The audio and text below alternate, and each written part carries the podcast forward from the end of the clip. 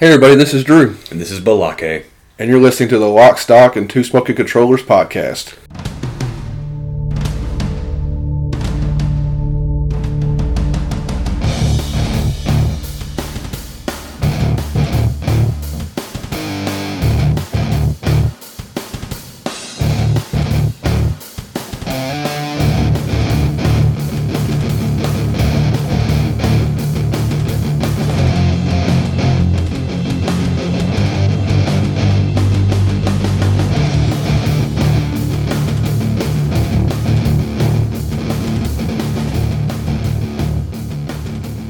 Hey everybody, welcome to episode 17 of our Hot Smoking podcast here. Today is a first. We're doing two main party, first party Nintendo games, right? Yeah, as far as I know. Um, one is on from the Wii U, and the other one more the is going to be on the Switch. yeah, yeah. People still play their Wii U's occasionally, believe it or not. Mm-hmm. And to set them up, our first game that Drew will be talking about is we're going to set sail on the open seas and search for adventure.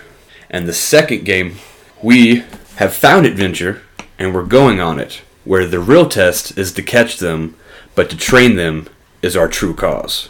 You proud of yourself? I am. Do you want to take it away with the first game, Drew, that I did not play? Yeah. The first game is going to be The Legend of Zelda Wind Waker HD. Now, why did I play this game? Is that a long enough title? It's probably- Why did I play this game? Because I actually listened to one or two other gaming podcasts, and one of the longer running podcasts that I enjoy quite a bit is the Cane and Rinse podcast. So I recommend anybody that likes gaming podcasts uh, to go check that one out. But they have been where I where I'm at in their podcast is I've been listening to their ongoing uh, series of episodes dedicated to the entire Legend of Zelda series. Uh, wanted to play a couple of the games that I've really only originally played all the way through. I've only ever beat Ocarina of Time and and Wind Waker. The only games I've ever beat before. Didn't you do Majora's Mask with a couple of friends when you were younger? Like you? Yeah, but I didn't. I, I wasn't fully. Oh no. It wasn't um, all me. I've actually sat down all the way through Ocarina and all the way through Wind Waker now twice. I guess. Twilight Princess? Nope, wasn't me. Oh, that was John. Oh, Yeah. Anyway, so they had as they played as they listened to the their podcast, they had played uh, started from the very first Zelda coming all the way through to well, they hadn't. I don't even think they're where they had caught up. I don't even think uh, Breath of the Wild was out yet. Uh, the first one I actually attempted to play because it's on the the Switch Virtual Console thing is the very very famous Link to the Past. I tried real real hard to like it. Uh, I'm just not a fan of 2D Zelda games. I think that it's it's a generational difference. I'm not sure. I feel like you either play 2D Zeldas or you play 3D Zeldas, and there's not much crossover there. So when I when I was younger, when Ocarina came out, I didn't even have we didn't have a Super Nintendo growing up. We had a Nintendo, and then from a Nintendo, it's like straight to a PlayStation, I think. 64 or PlayStation. Yeah, we had we had both. year. Yeah. Um, so I never had a Super Nintendo, so I didn't really grow up with the Link to the, the Past and stuff like that. Are you gonna try the Link's Awakening, that 3D remake? No, no, no, not, not after. I, I was gonna get there, not after, not after this. So, but I originally I had played. Wind Waker. Well, no, uh, Ocarina. Ocarina. Jesus, O- Ocarina of Time back in the day, and that was kind of where I had actually got my start in Zelda. And I've dabbled in the 3D Zeldas since then. But you hear all the time you hear about Zelda. Every time it says there's again there's two groups. What's the best Zelda game ever? People are either going to say Ocarina or Link to the Past. Those are always the two that come up. Me, it's always an Ocarina. But anyway, I thought now listen to the podcast, listen listen to the podcast, go on and on about about the other games, and then go on and on about how great. Again, I've been hearing it my whole life how great A Link to the Past is, and I said it's on the Switch Virtual Console thing, so I already had the game, so I thought I'd give a give it a whack. So I gave it a, a real fair shot. I mean, I clearly got further than I've ever gotten in that game before. I got I got all the way to the Dark World. If people who've played the game before know how far the Dark World is, the difficulty of the game ramps up pretty hard right there. And I played a couple of nights of the game, like throughout a week or so, and I was playing it, and I got to the point where uh, I wasn't having fun. That where the game felt like a chore. I felt like I was playing the game just to say that oh, I, I finally played a Link to the Past. You know, just to like a check that box or something like that. And I just got to and that was right. You know, I was playing through, and then got to the Dark World, and the difficulty ramped up, and I was running around the map. I was uh, playing um, almost entirely guideless. I played guideless with no to a point where I got stumped completely by this other some some puzzle anyway. So I was, but then I was still guideless when I got to the Dark World and couldn't figure out where to go. I was running around that map, the, the overworld of the Dark World, getting my butt kicked, and I just got wore out, and then. I turned it off, and then a couple of nights, days passed, and there was never that. Uh, me and Blake talked about the. That's how we determine whether it's time to send a GameFly game back or something like that. If you go a couple of nights and sitting on a game and there's no urge, no drive, no anything to turn that game back on, you're going to drop that game and move on. And that's what I was feeling towards A Link to the Past. Yeah, because I play games to be entertained. I don't do them for a chore. I'm not. Yeah. I want to Well, have we fun. we have a couple of friends that make make fun of us because we have played really dumb games and really bad games for achievements before just to get 1K, but a whole bunch of 1K gamer scores and stuff like that. We probably have not probably we do have the two highest gamer scores in our in our friend groups by a quite a large margin. Yeah. Uh, mine's even a little higher than Blake's because he, he actually double played some games that were even too dumb for me. Sometimes he played them again on my console. I don't I don't know why. And then I also play a lot of a lot more shooters and stuff like that. Like I think I said in an earlier podcast, Blake don't play too many shooters. Uh, so if a GameFly gives, gives us a shooter, that gives me a few more games uh, over him. So my score's a little higher than his on there. But anyway, getting way off track here. Of Zelda. Um, but anyway, I beat. I, I get. I dropped a link to the past. I don't have any drive, any urge, any reason to go back to it. I just. I don't. I just don't want to. I don't have nothing. No real feelings towards it. Nothing, nothing drew me in. I wasn't like all the things they said in their podcast, which you can go back and listen to the, their podcast. You can find Cane and Rinse anywhere you can find our podcast. It's been going for a long, long time. There's a much older podcast than ours everything they were saying about the like I, I, dug the music and stuff like that, but it's Zelda music. It's about it can do almost no wrong. But the I didn't give I didn't care about the art. I didn't care about the combat. I didn't care about the story. The world wasn't drawing me in. None of that stuff that they were raving about had any effect on me whatsoever. So I think it, I thought it was time to just let it go. Say I gave it my best shot and just move on and play other games. But I did continue to listen to their podcast the rest of the series because I like to hear what people say about games sometimes. Even stuff about games I'm not going to play. Like they've covered all the Zelda games now I've listened to. Actually, I'm thinking about to. Ironically, I think my next episode is a Link Between Worlds, which is a Link to the Past sequel on the DS, which I'll never play, of course. But I did listen to all the episodes. I did get up to Ocarina and stuff like that. I don't have any. I don't have any readily available access to Ocarina and stuff like that. But they did eventually get through the order of the games. They got to Wind Waker, and Wind Waker being one of the only games I'd ever beaten in Zelda. Because I'm gonna, I'll try to play some more probably. But I thought it was maybe time to go back to it again. And conveniently enough, one of when we bought a Wii U forever ago, yeah. who knows when. Yeah, one of the promotions with the Wii U was a free digital copy of Wind Waker HD, which we've had sitting on that console since we bought that Wii U. Who knows how many years ago? We bought a Wii U back when they first came out. Uh, and it had a, that promotion. That game's been sitting there forever. Nobody's touched it. I was like, well, heck, I already got the game in HD and stuff like that. And they talked about in the podcast. They talked about both versions, the original and everything, all the additional changes they've added to the uh, Switch version, not Switch, Switch version, the game Wii U version. So you have the the extra screen and stuff like that. But anyway, I want to go into that now. I just want to say where I got it from and why, out of the blue, you would I'd be randomly playing Wind Waker. I know we say we play all kinds of games, new and old, and stuff like that. I always have a story of why I do things because I did open this whole podcast from the beginning with Wild Arms One on the PlayStation, with no real story for that besides I just wanted to play Wild Arms Again. again. Yeah. So anyway, that's how I get all the way to Wind Waker HD, and I start playing that. One thing when I turn the game on right away, uh, I noticed right away you're, you end up on the, the starter island of the game because the whole game, if you, you know Wind Waker by now, it's the whole world's covered in water and stuff like that. You start on a little island running around. What I noticed right away is I, I don't know about other games, and I don't even really honestly know what's what a Breath of the Wild looks like in motion. Like I have active a digital copy of Breath of the Wild 2, haven't got to play it yet. But the first thing I notice about Wind Waker is how actually gorgeous the game is in, HD and stuff like that. The game is aged really well, and I think that lends a lot to the the graphic style and stuff like that. Like I have maybe a year or more. I'll I ha- I'll probably I might play uh, Twilight Princess HD. I actually have that disc We bought it a long time ago to get to get the Wolf Link amiibo back when we cared about amiibos. Yeah. That dead the little thing now. So I got so Twilight Princess HD would be my next uh, game, which I've heard the podcast, their podcast for. So all anyway, all that stuff. I, I I wonder if Twilight Princess HD has graphically aged as well as Wind Waker because of the two distinct art styles. Uh, that's exactly what I was going to ask. Is it in uh, Twilight Princess more like realistic? They went for like a like it's still like a Nintendo game, but they went for way for the more realistic aesthetic for everything, They all kind of do, don't they? everything, everything but everything but Wind Waker. Well, in some, some of the ones on the well, no, like the DS and stuff, those look more towards like the old. Well, no, because on Cane and Rinse's podcast, both Phantom Hourglass and Spirit Tracks both use the, The Wind uh, Waker. They're actually direct sequels to Wind Waker. Like one of them, Phantom Hourglass is like a month after Wind Waker, and then Spirit Tracks is like right after that. It's so strange how they decided to do it.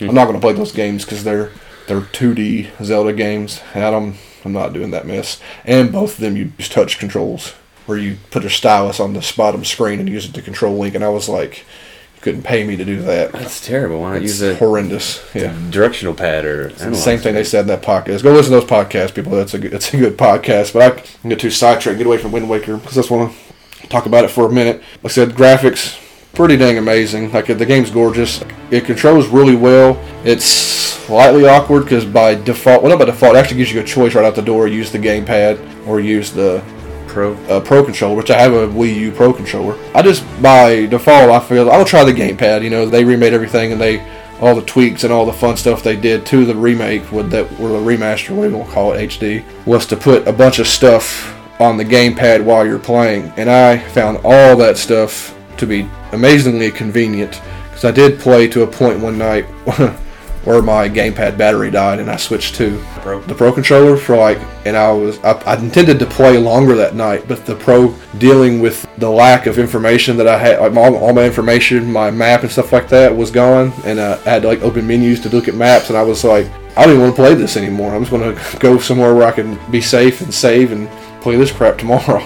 So you're saying that the gamepad spoiled you, and you're like, I don't, I don't want to work for all that information. Yeah, well, the crazy thing is, um, well, you know what you do? You, you sail a lot in the game. The whole game is sailing back and forth. I don't have to go into a lot of detail about Wind Waker. If you haven't heard of Wind Waker by now, you probably shouldn't be playing video games. So I'm gonna, hit, I'm gonna just hit a few points and stuff like that. How, how I thought about the game now, but uh, and what I, how I enjoyed the. Uh, the, that actually enjoyed the gamepad. When you're sailing most of the time, no, when you're sailing, you have the option to have the start your uh, star chart, sea chart, on the bottom screen, and you can actually see where you're going. And why you're in sailing, as long as you got the wind blowing in the right direction, sailing's fairly automatic. You can avoid enemies and stuff like that. But the sea charts down there, you can see, you can poke on the, you can touch the little islands and see if you've been there before and stuff like that. Information on the islands if you've you feed these creepy little fish bait and they tell you about the island nearby, like a secret of the island, or tell you about the island. Creepy little fish. Because I had to do it one night when Jessica was watching, and she's like, "What the heck is that thing?" It's just a weird. Do they have like fa- just a weird face, and they pop out of the water, and they're like, "Hey, man!" and they just want to tell you about an island. So you fill out your. I keep want to say star chart. I've never played a game with a star chart. Why do keep on saying star chart? Because that's what you would technically use at sea at nighttime. That's, anyway, it's a sea chart, and they actually hop out of the. Uh, talk to you, and they're like, "Hold your sea chart out," and they hop out of the water with a, with like an ink brush in their mouths. Okay. And paint, and you know they paint whatever whatever you need to know about Like a the, symbol. the, they put, well they paint the, the the the shape of the island on your map and stuff like that. Uh, so all that stuff is on that screen. So and, and I'm always you kind of put yourself in the right direction towards the island you're going to and stuff like that. And that's live. It's like a live when you're traveling on, on the TV. The bottom screen is live of your map and stuff like that. And that night the pad died. That's why I say the night because it was one night I attempted the Wii uh, the Wii U Pro controller. I had no access to the, the map. Had to pull up. I had to pull up a menu. I had to keep hitting the button and pulling the menu up, and then cycle over to the map. Because when you open the menu, it's your weapons and your equipment, and then cycle over to the map. And I was like, "Oh God, no! This is this is horrible." There wasn't like a, a hold start or a hold. I didn't get that far. to see if it. You just I, didn't. I just no. As soon as I, I don't know, I don't know if I even sailed. I opened like I was on an island with the pad. down. I was like, I put the pad on the charger. Blah blah blah. I get the controller, open the map, and I had to switch. And I was like, uh, I did sail a little bit because I remember sailing and trying to open the map and trying to because because you could constantly adjust your, your direction Yeah. live in the game while you while you watch a little dude on the map at the bottom and I would get it was like five minutes and I was like I can't I cannot I cannot play the game like this it's just not gonna happen Spoiled by modern conveniences. modern the Wii U. What sucks about that kind of stuff is because of how the I don't know a whole lot about the Switch because we're not huge huge Nintendo fans. I'm so sick of Switch fanboys raving about thing about getting 10 year old games on the Switch and it being the best version ever. Wears me out online. But uh the way the Wii U pad works with the Wii U, at the TV and the pad can be separate. I don't I don't know that if the Switch has that capability. I don't know if you can play a Switch game and have the TV and the Switch pad at the same time being because I don't think it works that way. So I'm not sure because when you pull the pad when you pull the Switch off the dock, it automatically just switches to to yeah. to mobile mode, whatever you want to call it. Yeah. So I don't even know if you could, I don't know if we'd ever get a Wind Waker port. Well, if we got a Wind Waker port up to the Switch, it would be the the dinky version where you got to op- open the maps and stuff like that. And, and I, I don't think I'd even play it again. So we probably won't see a port of that ever. Anyway, I don't know where I'm going with all this. Who was the main bad guy? Oh, well, you know who the bad guy is. you ask that knowing it's always Ganondorf. It's Ganondorf from the beginning. It's always going to be Ganondorf. Um, you don't actually see him all that much. Actually, you see him a little bit in the beginning, and he like punches you in the face and sends you just like you. I don't know what Link thinks he's going to do against Ganon when he first meet. He is brave, I guess, but he, uh, he Courageous. courageous. He actually, that's not a spoiler because we're, we're going to jump around anyway. You do travel the world to go all the whatever, make the Master Sword better and do all this fun stuff, and you get to Ganon again, and he, just punches you in the face again. Nothing you did throughout the game really mattered. Like the, the ending, the ending part of the game is you and Zelda working together. But like though you do everything, you get back to Ganon, he's just like pop, and just and just just ends it all over again. You're like, oh man, what was all this work for? No, nothing. I did enjoy the game quite a bit. I didn't. People, even in the other podcasts, people would rate. I was about hating the sailing and stuff like that. I didn't hate the sailing, sailing, sailing. Sailing. It's kind of relaxing. Everything looks really cool, and it's kind of it's kind of fun to uh, sail up on an island you've never been to and watch it kind of grow in the distance and stuff like that. You come up on it and see if like you try to look at it, you can circle around the islands, and you're thinking of can I do anything here? Do I have the equipment for this? And go hopping off your boat and exploring the islands and stuff like that. I enjoyed all of that. Uh, actually, knowingly enough, I had did most of the most of the exploring of the whole sea chart, the whole ocean. Till but I still had to do the I had to use the Wind Waker. The Wind Waker works kind of like in kind of like the Ocarina did in Ocarina of Time. You up, down, left, right, whatever, and you play songs. There's a wind song which you change the direction of the wind to blow in the direction you want it to, so you can sail faster. So after I done did the whole the whole map, Come to find out, there's a power, like a super power cell that's unique to the Wii U version that you can just win in the auction house. And you activate that thing. Remember, I done did the whole map. I'd done been everywhere previously, but then I got this cell which you just activate it with a button, and it not only are you just faster in general, it just always it, what it says it always gives you the favor of the winds. So you no longer need to use the Wind Waker for calling the wind or nothing, and it's quite probably almost twice as fast as a as a good breeze anyway. So the amount of time I probably wasted uh, originally before. Because I just wanted to explore a lot. You know, the game doesn't let you explore right away. When it gave me any kind of freedom and stuff like that, I wanted to go around to all the islands and get us, you know, get the old classic heart pieces and stuff like that to get the health bar up. Once you got that super sail, isn't there a fast travel option that appears shortly after or something? Yeah, like but the the fast travel is uh, a little limited. It's like six or seven little spots. I forget how many spots. I didn't count how many spots. The map is whatever, twenty by twenty squared or ten by ten. It's probably fifteen by I don't know whatever by squares. However many squares that is, you do the math, and uh, I think it's twenty by twenty. There's six, seven spots. It kind of just warps you to a couple of key points. The warp spot hits the islands that have towns on them and stuff like that, and but you just kind of warp to a nearby place, and then you just hit that power sail. Where me, I was wind waking the wind in the right direction through the majority of the game. Like I didn't do the auction house till way late in the game, which got me like a heart piece and some other nonsense and this power cell, and I was like, "Come on!" I think I told you about the night I did it when I won that freaking power cell. you were upset. Uh, I do remember that. What else? Exploring the, com- the combat, uh, t- typical Zelda 3D combat. You lock on sword slashes and stuff like that. Nothing too new or fancy. I think the modern Zelda is they might have changed the combat a bit, but uh, I enjoyed the combat for the most part. The best part I think of the combat being the music flourishes when you strike enemies. Every time you hit an enemy, uh, some music like a it's like a just like a flourish of music that plays, and it gets more dramatic when they get as the as you the more hits you get in a row. It's kind kind of cool. It's just fun to hear, and it just uh, brings more excitement to the combat. Is it like a crescendo, uh, like a, like a crescendo on a piano, or like when you hit them, like music notes come out? Well, how does No, it's just music. There's not notes flying in the air, but Okay. it's uh, but it's like a uh, like I said, it's like a flourish of music that gets more and more dramatic as their combo. It's like dun dun dun, and then you know you kill the enemy and it kind of wraps it up a little bit. Yeah, wah wah wah?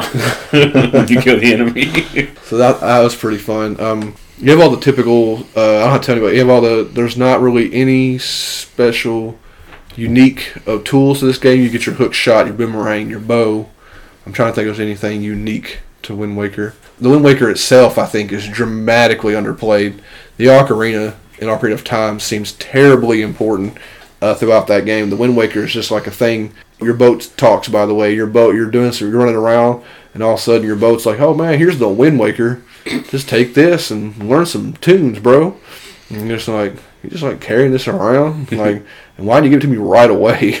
He, wait, he waits. A, he waits a couple of like, like, a little few islands into it. And he coughs it up. He's a boat. I don't know where he was keeping it. And there's no. Uh, I don't know there being any real plot or anything. You know, it's the namesake of the game, and it's really. I mean, you do it to like blow the wind in certain directions. Um, I'm trying to think of the others. There's like six or eight songs. Is it not needed to like battle Ganon at some No, point? it's nothing to do with Really? Yeah. So there's uh okay, there's uh the controlling the wind. One I got way too late, which would have been great, is turning night to day, which is pretty typical of, of, of any. I think I think a lot of the Yeah. games let you control night and day. Song Uh, of Time and stuff like that would yeah. that day. Night and day. There was a uh, one. There's a there's a couple of places where you end up where you have a somebody with you, an NPC with you in certain dungeons, Mhm. and there was the song of control, which allowed you to take control over them and run around as them for a minute. Was that cool? very limited? You just you just the camera just changes and you just you run around as that little person, and a lot of it's just hopping them hopping on switches or flying somewhere you can't fly. Oh, wasn't any kind like cool special because that, that could have been a cool thing to have like a little combat moment with these some of these people. None of them can fight. They literally, if enemy Oh. if enemy hit them, the camera just went back to Link. oh, that's yeah, a little bit of a letdown. I'm forgetting one, and then there's two story songs for the sages. There's two. There's two sages. You gotta awaken them with these special songs, and they're actually people who come into the dungeons with you that you get to control and stuff like Okay. that. There's a little Deku, Deku dude, and a weird bird faced girl. Garuda or something. I don't know what they are, but I don't remember. But so there's those those two songs. Forgetting one of the songs. A lot less songs than there were in Ocarina. Yeah, our Ocarina is a song for everything. There's no, there's no, um, there's no Epona in this game, so there's no Epona song. There's no, uh, you don't, you know, you don't play a Zelda song or anything like that. There's no Zelda theme. If, if an island's close enough, could you swim? Oh, the oh the warping song. That's the other song. Yeah, oh, swimming. This Link cannot swim for very long. Like he can swim a little bit, and he starts sinking. It's I, I thought it was like a breath thing icon that picked up, and it starts draining immediately as soon as Link gets in the water. And like, and he just kind of watches a little little head bob underwater until he's just gone, and he goes, "Rrr, rrr, rrr, rrr, rrr," and you appear on the closest closest island. I just didn't know if like, something was close enough you could just kind of like Yeah. hop over there and then like play a song that made your boat teleport to you or teleported you to your boat. Or No, no, there's no. You could even um, you could even teleport without your boat. You had to be in your boat to because the, the whirlwind picks you in the boat up and like chucks you. Oh, okay. So that's the other song. Is the song of Tempest, or I don't know, it had some name in it. That's the warping song. That's really all the songs they had, which is slightly disappointing. Yes, it was the song of Tempest because maybe you had to use like that your bow to fight something called Tempest. Well, there's there was two. There was weird. There's two gods of the wind. The first god of the wind gives you the the wind waking song, the song of wind. I guess it's I don't know what the songs are called.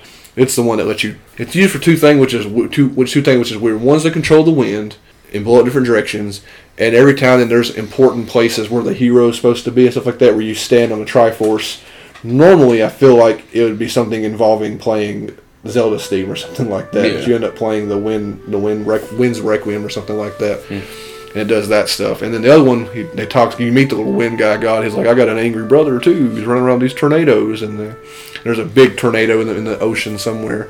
There's a bunch of little ones too. There's a big one, and uh, it said something. Some some local one of the one of those talk creepy fish guys told me to get get the dude's attention and by using something long range. I thought I thought all I needed was the cannon. When you get when you get bombs, you automatically get uh, the cannon on the ship. It's hard to aim. It's arcs like a cannon. Oh, I hate yeah. I hate the aiming, but uh. You shoot through the tornado and he appears, and then I thought I could just cannon him again. It doesn't work that way. You got to wait later in the game to get the bow. You got a cannon in, which gets his attention, then you just shoot him like three times with a bow, and he's like, he talks to you, whatever he says, and he gives you the little teleport Tempest song. tempest of the teleportation jam. And I, I used it quite a bit because by the time I got that, you know, I I had done ran across the whole map back and forth a couple of times, getting all the map filled up. Um, were there any like sailing across the open seas? Were there any like shark attacks or crazy kraken octopus things in the ocean? 'Cause It was I'm- the there was uh, it was sharks, but they're nothing's very threatening in the ocean. I feel I did get killed by uh there's these things that would jump out of the water and like spin towards you. I ran into a huge group of those really early in the game when I had like four hearts, Mm. and those decimated me. There's those little jumpy things that spin.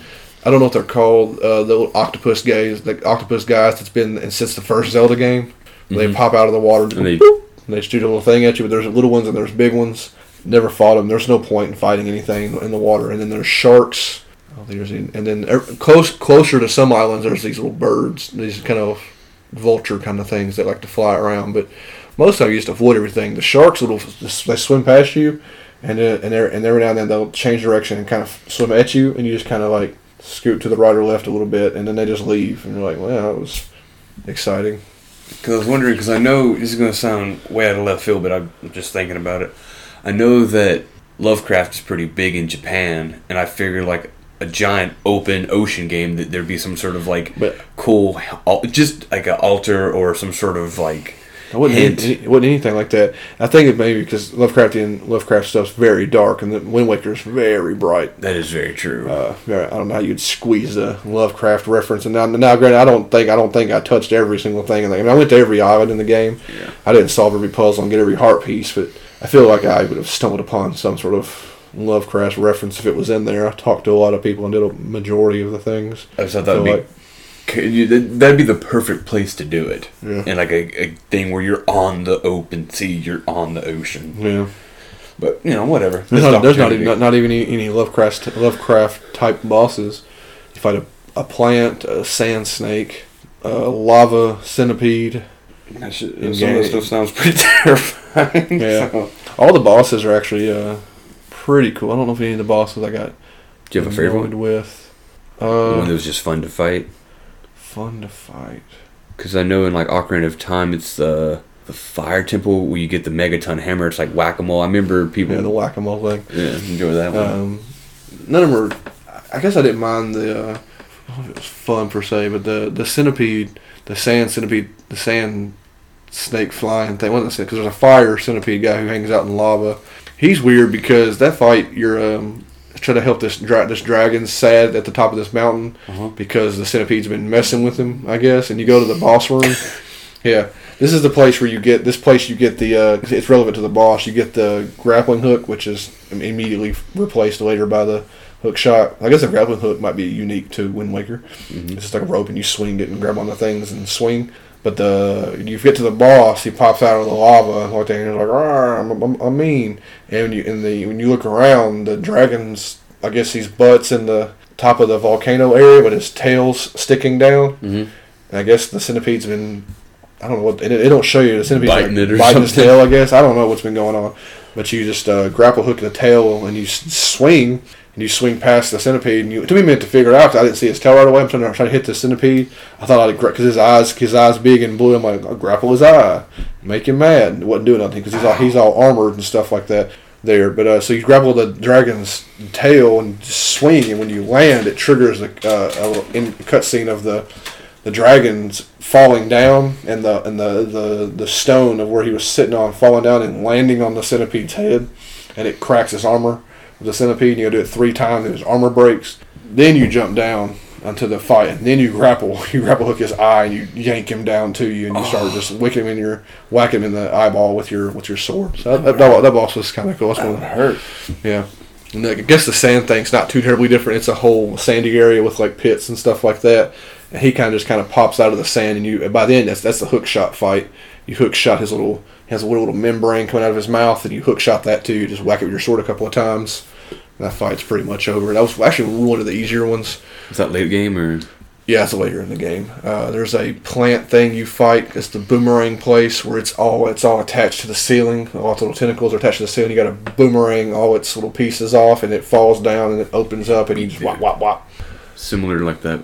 I'm trying to think of the other other bosses. That's three bosses. I know there was a couple of temples. I don't remember all the dungeons and temples.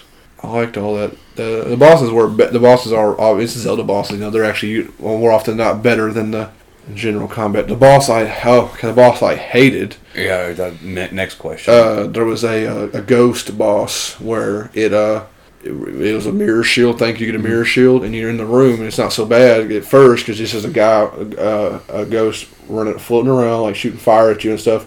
And you use your mirror shield on that ghost, any other ghost in the game. The mirror shield makes him solid, Mhm. and he falls down. And you got the I forgot you got these the super strength bracer. He's Yeah. a giant fat ghost, and you pick him up while he's while he's physical, and you chuck him at these nearby spike walls, and he woo, woo, woo, and he hits the ground, and he pops into a bunch a bunch of little ghosts and you have to kill all the little ghosts but as you're killing little ghosts they, they all jump back together and form him again and that fight literally just keeps going until you kill all the little ghosts and that one not only was that not fun at all near the end uh, in Ganon's tower you've got to do a kind of like a boss rush kind of room kind of thing Yeah.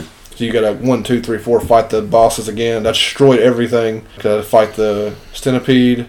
To fight the the plant thing. So yeah, this was all the four major bosses, and to fight that stupid freaking ghost thing again. I was like, oh, I just do not want to do this again. Was it any easier with?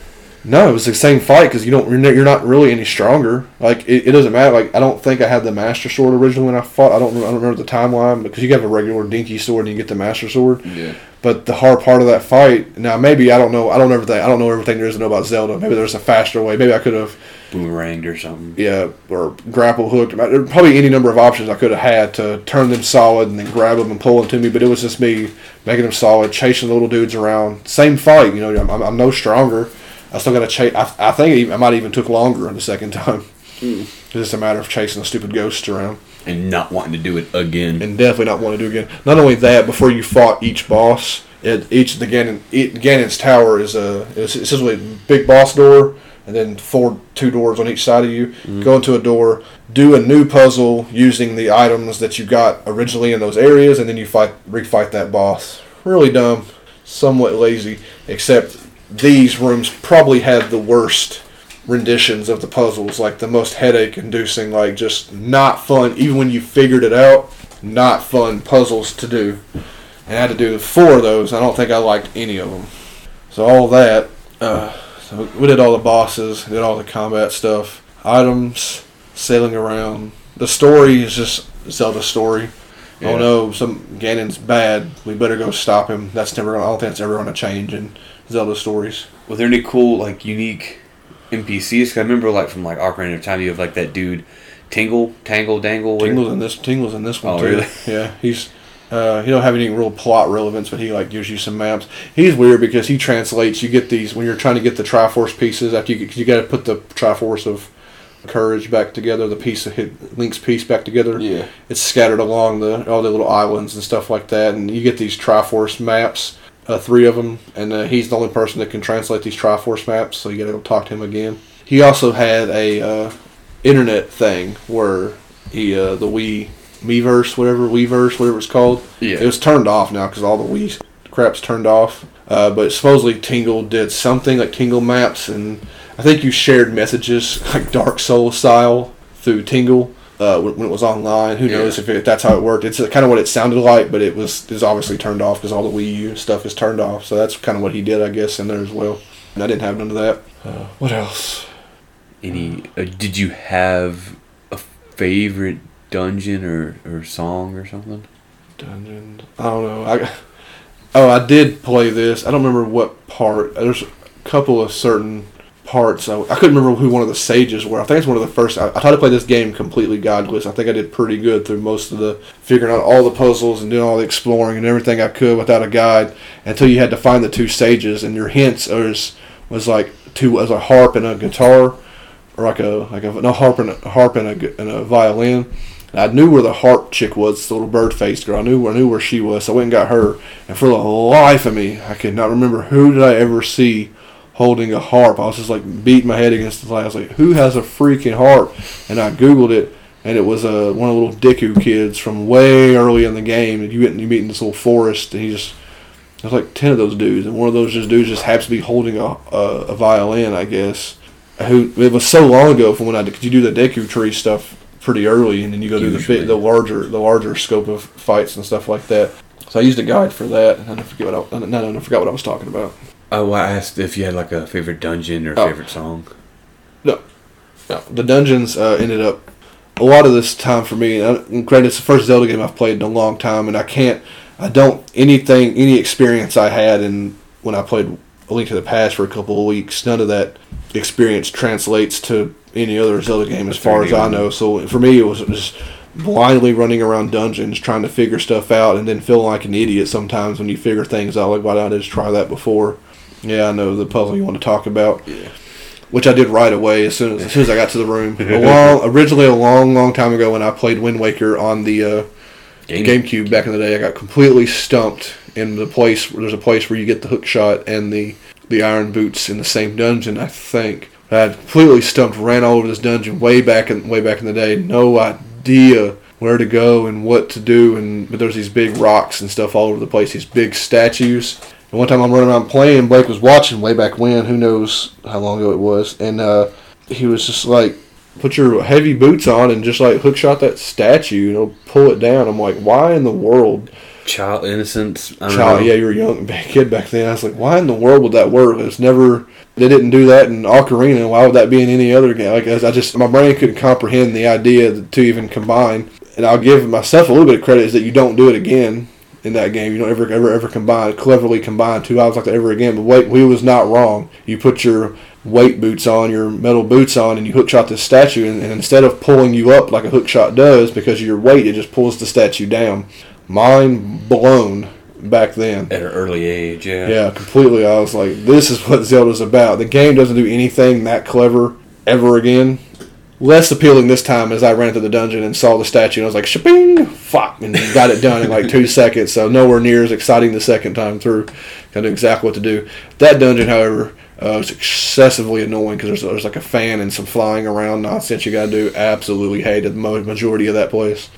This is going on for a bit, so let me get to, I guess, you know, we know the end is, uh, ends Ganon, of course. Ended up being a multi- multi-tiered boss fight. One I didn't like so much is Puppet Ganon. You had to, like, boomerang his strings. Like, it was literally a puppet. It looked cool. So he had three forms. Puppet Ganon, and he had to, uh, like, uh, cut these strings, and then the light arrow his tail, which was easy on the first. He had three forms of this. Well, Um, it's Ganon, Gan, and then like Ganondorf is Well, the this, trans- is, this is this is puppet Ganon had three forms. Uh, like a weird like weird puppet Ganon, and there was like spider Ganon, and there was like a centipede Ganon, which was the annoying one, which was skittered all over the ground. We tried to shoot his tail with the light arrows. Anyway, the main thing Ganon cut his string, hit him with the light arrow, he falls apart. I think it was spider Ganon. I just played this like a week ago. But anyway, you beat all three of them, and then it, it goes on to the you come to the top, and it's the actual fight with uh, Ganondorf and stuff like that. And Zelda's up there. She takes your bow. That's actually a pretty good fight. It's not quite the fight I had. I remembered in my memories. It took me a second to figure out what I was doing. What I was doing wrong. Was it more like cinematic and QTE, or was it an actual fight? It's a fight fight. Like he he'll kill he'll kill you. Like, Okay. He's not he's not he ain't playing around. You can lose the fight like for sure. And I, I went I went through a I had to carry out four fairies like the whole I had four ball carry like four fairies the whole game and never never needed them for anything until but Ganon used one of my fairies I think um, just one of my fairies when I was fighting. I couldn't didn't realize realize what I was I didn't know what to do at first and I was because didn't him? Zelda's shooting one first you're just fighting him like flat out fighting him it's kind of cool and stuff like that it's a pretty cool fight I think second kind of part of the fight Zelda's shooting light arrows at him occasionally Mm-hmm. and he she'll freeze him with the light arrows and you get, get a few free hits and the third part of the fight he got he gets smart and he's already he starts avoiding like she's shooting at his back and he's jumping out of the way and the light arrows are hitting Link Oh god. and shocking you and was, that's where I lost my I used a fairy and I was like I don't even know what's going on here anymore and I was uh Could you not like mirror arrow the light Well- arrow back? Exactly. You just called the you just called the fight. I was trying to block. I was trying to block Ganon, and by accident, by accident, I, boom hit my shield and reflected. It missed him, I think, the first time, but I had to for the fights. You need to angle yourself between put Ganon between y'all, and she shoots, and you mirror it back and hit him, and kill him. You know, hit him a couple of times, So it- leading up to the. Uh, I hope now I'm gonna, I'm gonna give you a, a picture challenge, which I don't think I've ever given you a picture challenge in the game. me? Yeah, you. Oh, I thought you were talking about the audience. So I was like, No, you a picture challenge because the final part, the final final cutscene when you win, Link does like some cool like some sort of ting ting sword things and jumps in the air for the final blow, and Ganon looks up and Link shifts the Master Sword right into his freaking head. It's insanely kind of there's Graphic, no blood, no blood or anything, but it is graphic as heck for uh, for Yeah. Zelda in general. He just jams it on top of his head, again and just stops and drops his arm and laughs, and he turns to stone, and the sword stays there. It was like, oh, I don't remember that at all when I, when I was a kid. You just kind of kind of wander off, and then that's that's the end of the you know typical happy ending game wraps up and Yeah. stuff like that. So I don't know if I I like the uh, that part was dope, but I like I did like the music and stuff like that. I already pre-selected music. I, I think I'm gonna try to get in the habit of pre-selecting a couple of songs for games before I we make the episode. So that, a couple of songs will play here throughout. The songs you get very familiar with is clearly the uh, the sailing song when you're sailing along the ocean. There's a real real upbeat, fun song that just plays when you're sailing. Uh, the leg- the Zelda, the Legend of Zelda, like the video game Legend of Zelda theme is in there, of course, and then the actual Zelda's theme herself plays, and then there's a smattering of other songs and stuff. Looking through it, all the all the bosses had their own themes and stuff. I don't quite remember I was so focused on on the fights themselves. I don't really remember the music of the. Oh, perfect. See, look, live Blake finding the art of a. Uh, you can't see this, of course. You'll see it when he posts after the fact. Him finding the perfect picture of of the sword in his head. I don't remember about the gifts so much, but if, if I wonder if you can get a picture of like Link still standing there. He got the picture of uh, the sword in Ganon's head, but I don't know if you can get a picture of Link still standing there. You can't really see the sword because of Link. Maybe you can get like two, like one with Link there, maybe, and then later. Anyway, we're, Yeah. doing, we're doing some post post podcast picture selecting live. But that was Uh, like the I, typed in Wind Waker Ganon, and that was Ganon Death was the first thing that Yeah, I was it like, okay, so most people probably like that scene. Yeah, it was really cool. Awesome. But, uh, so all the music stuff's there. Zelda's always been famous for dungeons and music. That's really what the games are. I feel like that's what the games are known for more than anything is their dungeon quality and music. I do look forward to when I eventually play Twilight Princess. It'll be I've seen small, very so little of Twilight Princess that I have no real recollection of it. Watched a friend play it a bit back in the day. So I look forward to actually giving Twilight Princess a fair shot. Because Twilight Princess. Sorry to go off. Twilight, it's supposed to be a much darker story, wasn't Yeah, it? much, much darker, originally. to bring up Cane and Rinse again, as they talked about, Twilight Princess would get would get compared compared a bit darkness wise to Majora, but actually Majora would just the aesthetics and stuff like that of Majora and the whole idea of what's going on in Majora's Mask, the end of the world, like that. Majora turns out, in their opinion, to be a darker game, which I mean, I haven't played Majora's Mask in a long time, but it turns out to be a much darker experience. But Twilight is more adult and just it is a darker world and stuff like that. I don't know if the actual they said that uh Majora would always be creepier and stuff like that. Just have just have an overall more moody feel to it. Probably because of the art style too. It's not as realistic. Yeah. So I don't know. creepy face on the moon and those giants that don't have bodies but heads and arms and legs. Those- Something like that. Yeah. Yeah. I don't know if I, I don't know when I'll ever go back and play Majora. Overall, I, th- I would say uh, Wind Waker H- the HD version at least holds up to modern modern gaming. I don't know. Like I enjoy playing again. Uh, Blake don't play Zelda games at all, so I, you won't- you won't play it at all, will you? No, I like I like watching them, but I, I don't like playing them that much. It's mm. just one of those weird things. 'Cause I had a lot to do with they were huge when I was slightly smaller and not good at video games, and I could not do. I'm sure I could figure it, do it on my own now, but I'd rather just watch them. I don't. I like watching a, a Zelda game and chit chatting. Yeah. So you won't ever hear Blake say much about a Zelda game. It'll be a long time before. I mean, granted, so I'm talking about Wind Waker right now. Imagine how long it's going to be before I I ever talk about. Uh, Skyward Sword or, Or, uh, Twilight, well, it'll be Twilight next, but if, before I ever get uh, Breath of the Wild. Breath of the Wild talk, Breath of the Wild Two, yeah, whatever they name it. It'll be a while before y'all ever hear me if I ever talk about these games and play them and stuff like that. But that podcast, the Cane and Rinse podcast, did help me just put the idea in my head to kind of play a game like that. Granted, that I have a lot of games that I want to that they've talked about that I've thought about playing. So who knows? You might see a couple other games sneak on here from from their podcast. I don't think I've played anything else on here. Be, I don't think I've talked about a game on our podcast before now that was I played because they put the they planted the seed. I don't think I have. The only one that I can think of is uh, Metal Gear. Yeah, but I haven't talked about Metal Exactly. Gear on the podcast. Yeah, they did a whole Metal Gear thing too, and I I wanted to play the Metal Gear games, and I got as far as maybe two thirds through Metal Gear Solid One. That's as far as that went. Uh, I still have them all. Anyway, I think I've shared most of everything I wanted to say about Wind Waker. I've spent more time than I thought I would, just because it's uh, I don't know. It's a it's a good game. It was fun to play. I don't regret playing it. I don't. Since the last time I played it was GameCube. I mean, was it ten years? Who knows? Or if, longer. Who knows? Well, the Xbox 360 was out for like 15 years, and GameCube came before that, didn't it? Yeah, God. So who knows? Twenty twenty. However, however old the game is, I, I with fresh memories and stuff like that. I don't. I, from a most recent experience, I can't say that I want to play it again.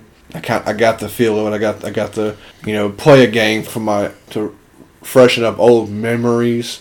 It didn't. I don't think it hurt my old memories at all. I don't think it. I don't think it really added anything. It made me. Some of the stuff was annoying enough, and I was just like, I don't think I ever want to Do it again. do this again. Some of the dungeons and stuff like that. I was just like, ah, once is enough. You know, just falling off of things and just stuff like that. Having to walk through whole parts again. I don't know. I think I don't think I got anything else. You ready to move on to the next game? Which I guess you can. I say you can lead on, but I got enough negative things to say about the next game. This will probably be the newest game we've ever talked about on this podcast. So after me taking a 15 year hiatus from the series, Blake wanted me to play Pokemon Sword and Shield sort of with him, I guess. He plopped it faster than I did. I actually ended up beating the main game before him, but uh, the next game we're going to talk about uh, Sword and Shield for a bit, and I'll let Blake go on for a minute, and I'll I'll chime in with my negativity. Pokemon. You gotta catch them all. No, No, not now that there's 800. no more than that with the addition of Sword and Shield, and they're adding like new a new legendary like soon. Yeah. Anyway, I think it's like 920 or 918 Pokemon. You ain't no. Never ever ever gonna do that. so you played every game except for Black. oh, Go ahead. You Except- played every game for Black and White 2. Yeah, I didn't see a point in doing a two. Well, you played Ultra Sun and Ultra Moon. Well, you played one of them. I say it like as a pair, but Yeah. you always played. I don't know why, because I didn't even finish it. I was like, this is literally the same thing with a little bit extra. It was really annoying. I got an awesome steelbook from it though. Yeah, cool Pokemon Steelbook. But for um, everyone knows about Pokemon. Yeah. You start your adventure, you got the three starters, etc., etc. I personally, I'm a water starter for life. I don't care. I always pick the water starter. I've always done it. Most of the time, they don't let you down. You think this will let you down? Sobble? No, I actually really enjoyed Sobble. I thought it was really fun. And Once I figured out, because it did a cool thing where you had a uh, a name rater, which you always do, but instead of having to go to a special village, he was located inside the Pokemon Center. So I can name them something, and then when they evolve, I'm like, oh, that name doesn't match them anymore because they look vastly different. I just kept default names. Oh, because when it got to the point with Sobble and he evolved to his final form Inteleon, which is like uh, the literally he was called the special, the secret agent Pokemon. Yeah. So he's a little like chameleon, and I named him Sterling after Sterling Archer. and I, I just thought it was that I spent the rest of the game, and he was the fact that he was it was a boy. But I, I was like, it fits. His name is Sterling, the secret agent Pokemon. I don't care. Yeah. I'm going with it. I, I did the. I didn't want. I, I was. I was already uh, against the monkey, so I went not the The rabbit. the rabbit. Yeah, sorry. I picked the monkey because the rabbit was just not doing anything for me. He never did. I just don't like aesthetically how the rabbit looks. I'm like, really? It just looks. I don't get it. I picked the monkey. I was pretty happy with the monkey, I guess. With a little little joy I had in this experience. The point of the story is they're literally just trying to explain to you the mechanic they invented and giving you the back the gigantamaxing and dynamaxing. That's literally the whole point of the story is Okay. figuring out. I feel like the whole point of the story is for a company to show you how much power their franchise has that they can write tons and tons and tons of garbage into a game and still sell millions of copies and nobody will say anything about it. I'm sure people are saying stuff about it, but at the same time, a Game Freak and all of them are like, "Oh God, what's the perfect uh, thing I can think of?" There's a episode of South Park where they have to deal with a cable company, and every time they walk in, the cable company is like, "Oh, why don't you just leave us and go somewhere else?" And all their suits have these detachable things that they can just unfold and they just start rubbing on their nipples like oh why don't you just go somewhere else? Oh wait we're the only provider. Ooh. And they're like can we talk to your manager? He comes out he does the exact same thing. He's like ooh you want to talk about it? And it feels like that with pokemon is pokemon is a fantastic idea. Like it's really cool with the changing pokemon and all that but they keep targeting it towards kids which is what you're supposed to do because that's how you have me, a 30 year old man, still playing all of them that come out. Yeah. But they haven't. What's the grown with their audience? Yeah, like every like, all the stories are still. It's this one in particular. The story was go do the gyms. Sorta, barely. There's not any hardly any talking about anything. Because Pokemon, There's like there will be something happening off to the side with the champion dude because he's he's an idiot. He's running off somewhere else and something's happening over there. But he runs to you. He's like, "No, don't worry about this. Go run these gyms for no reason. finish your gym challenges, buddy." Finish this gym challenge for absolutely no reason. Yeah, because there's all these like fan made Pokemon games that have apparently really They dark shut, they got shut- they stories. get shut down though. Yeah, I, I I don't want like a rated R. I just want just something a little more mature, Yeah. just a little bit. Or uh, me and Drew have spoken about it, and uh, with our our buddy Trey, I was like, wouldn't it be cool if they just did kind of like a switcheroo for Pokemon instead of that? Like, let it be like a what's I'm looking for, like a like a social RPG, like Personas where you play as a gym leader and based off decisions and stuff you make is you start out as the first gym leader and then as you talk to these people and these people and influence like the elite four you eventually raise up to be like a ranking member of the the gym leaders and then you eventually become like an elite four member i think it'd be a really cool social thing and you at the start of the game you pick a type and that's the only thing you can catch There- you know you can Well, catch it would, would even be the point. yeah, it wouldn't be, but you'd have to train up and increase your. I just think that would be pretty cool. But every time they put out one, they put out like a, a different version of Pokemon. They put out like Pokemon Mystery Dungeon or Pokemon Ranger or Pokemon Snap or Colosseum, and you're like they're different, but they're not quite what I'm looking for. I want like a I keep. I want them to reinvent the wheel, but that's not going to happen. Oh. I'm just stupid. Speaking of what people wanted, like for the longest time, even of course, I haven't played a Pokemon game since Gold and Silver Era. I don't know what gen that is, two or three. Two.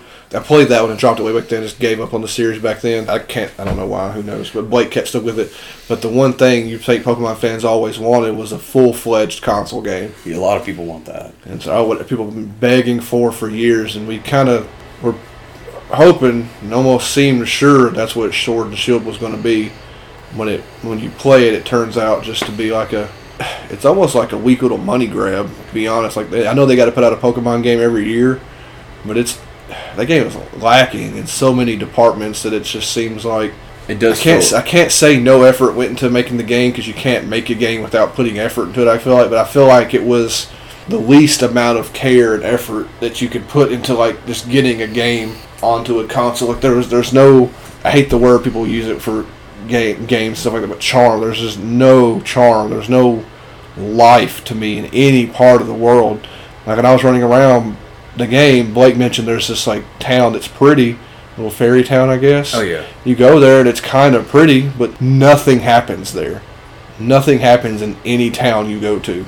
You walk to the fairy town, you look at a couple of people, and you go to the you go to the gym, which is a really stupid gym by the way. Burn through that, and then you leave, and you never have to go to that town ever again for anything. And every town's like that.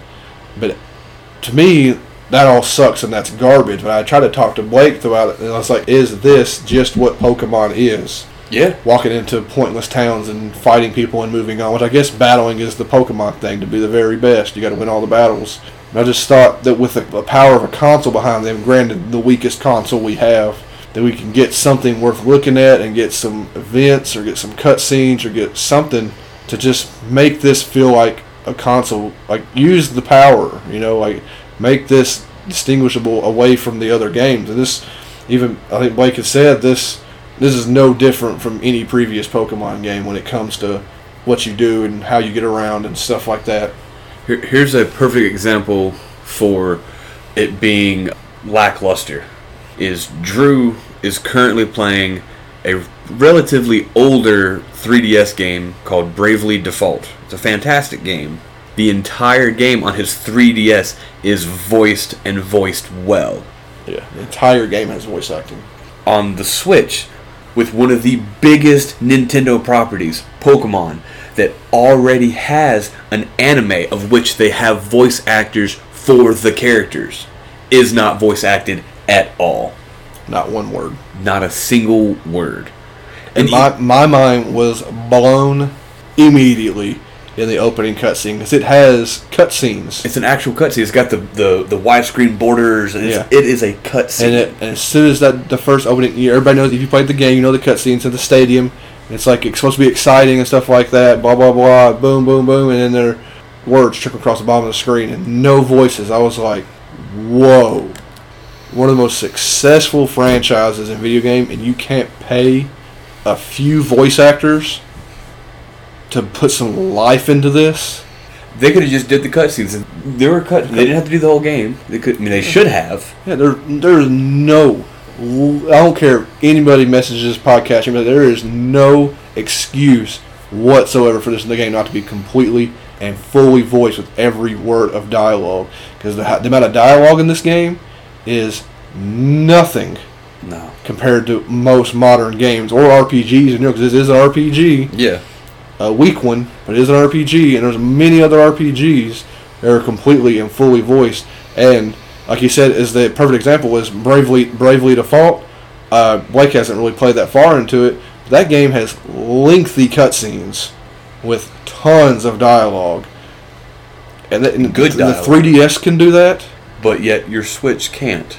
Like It just what's what's going on here? And I, I read online. and It's it's a pretty known complaint. I wonder if the those Switch. I'm, I'm not going to play them because I. Uh, if you can't gather it yet, I despise uh, this game. I, it, it it's killed Pokemon for me. But uh, I don't know if the complaints enough online to warrant the expansions trying to add voice acting. I don't know, and I I can't possibly care. There's nothing they can do to make me play a Pokemon game again.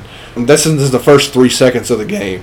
And granted, I've played I played tons of games without voice acting. I mean, Zelda's got no voice acting, but Zelda's never had voice acting. I don't know why. I heard that uh, Breath of the Wilds is the first ever voiced Zelda game and stuff like that. So I guess it has really no excuse either. I don't know. But they they make noises and stuff like that. yeah. But uh, I don't know. I'm used to games that I have not having voices and stuff like that. But it just seemed it was weird and off-putting. Like it was noticeably off-putting in this game sometimes that there was just no. And you said they already have a lineup of voice actors, Japanese and English both, voicing the anime for the same freaking characters. Yeah. They're the same characters. Like I'm I'm sure like not the entire show's out because Ash has to have his own you know 50 to 100 episode series, but. I, I don't care. They have to. Ha- they would have voice actors lined up. They would have auditioned them and already have them recorded. all- yeah, that's yeah. But anyway, I just I don't understand that, and that threw me off from the beginning of the game. So yeah, I don't I don't know a lot about Pokemon. I did play the game all the way through. I can't tell you why. Honestly, I hated every second of it. Like right at the, the weird cutscene thing in the beginning, uh, immediately you meet your your rival Hop, which is probably the worst character I've ever talked to in video game history. He's definitely And I play a lot of video games. I think he's the worst person I've ever met in a video game. I cannot. The only thing I wanted to happen in that game, and it didn't happen, and it won't happen, is there's parts of the game where Hop gets really, really sad because he's obviously the worst ever. He's terrible at everything he does. Like you fight his Pokemon, and his team's like makes no sense.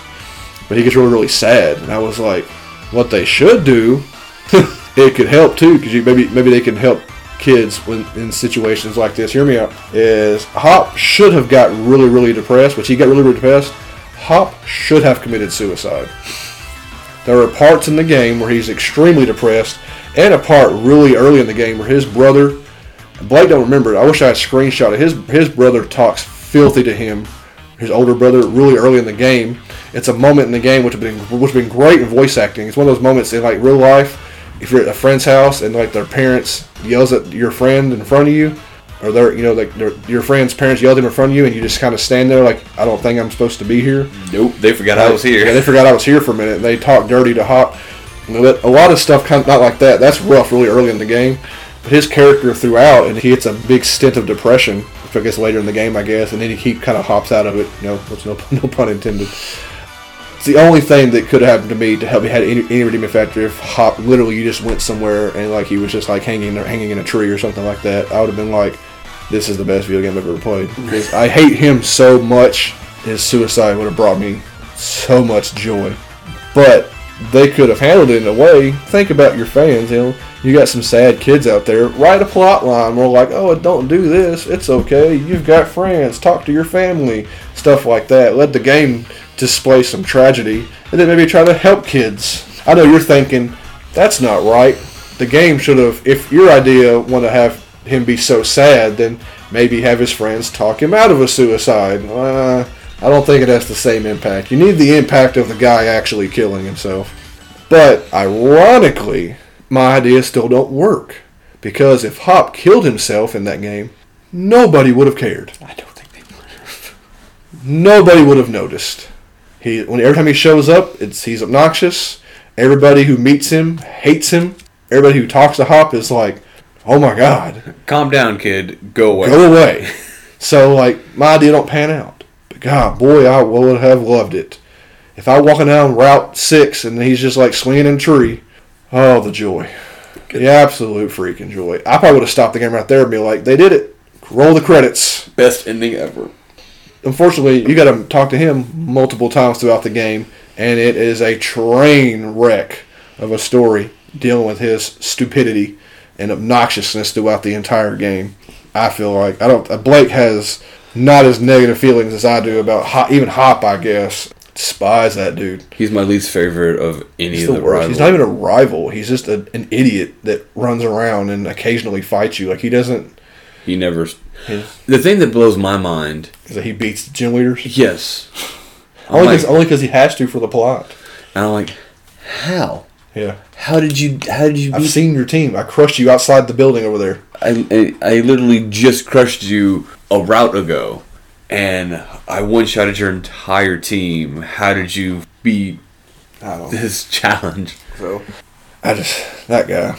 He made a game I already hated Much worse. much much worse than it needed to be, and I, I can't ever get over that. I don't think. Not to mention every time you fought him, the first time you hit with a super effective critical hit, surprised. he had to be like, oh, "How did you figure out typing critical hits?" Like it was, I'm like, was, I, I don't know what is what is it was funny the first like two times, and then every time it was just like, okay, I get it. yeah. So, like the twelfth time you fought him and you hit his starter with its clear obvious whatever starter he pick, he gets the what starter does he get? He gets whatever you're strong to. Yeah, so you like you, You hit his the water, yeah, he you destroy his starter in one hit, and he acts surprised every time, every single time.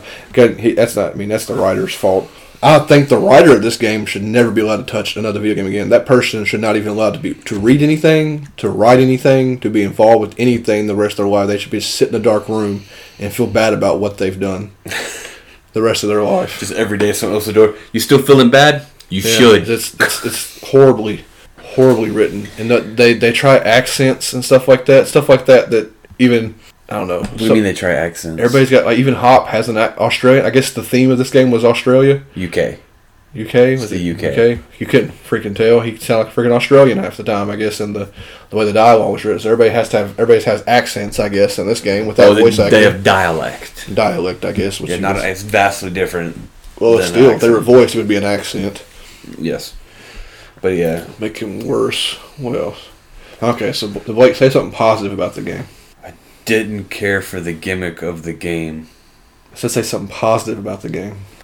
All in all, I did like the a good chunk of the new additional Pokemon. Like they they added with Sword and Shield, uh, you had. I think you had honestly. I think there was about three or four hundred Pokemon you could get in the game. Mhm. Give it because and that's through all Gen one through eight.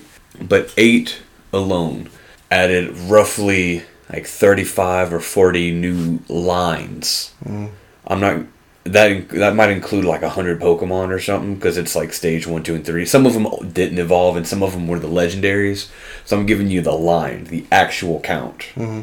of between thirty-five and forty. Hmm. What they all they did include because I guess Alolan Gen Seven with Ultra Sun, Ultra Moons introduced alternate versions of similar Pokemon that you're used to. Yeah, low end versions. I just had Galar- Galarian, Galarian. Galarian versions. yeah. yeah, like the Meowth and stuff like that. the Meowth, the Ponyta, the Slowpoke. I don't think I saw the slow. That wa- that wasn't in my game. Well, he is. He, He, well, he's a special event Pokemon because they uh, introduced him into the game when they announced uh, the Isle of Armor and the Crown of Tundra Okay. expansions. Yeah. You just go to a train station and you get him for free. Fair, whatever. but the messed up thing is they introduced him. They're like, "Hey, here's a Galarian Slowpoke," and you're like, "Oh, that's really cool." Why is that cool?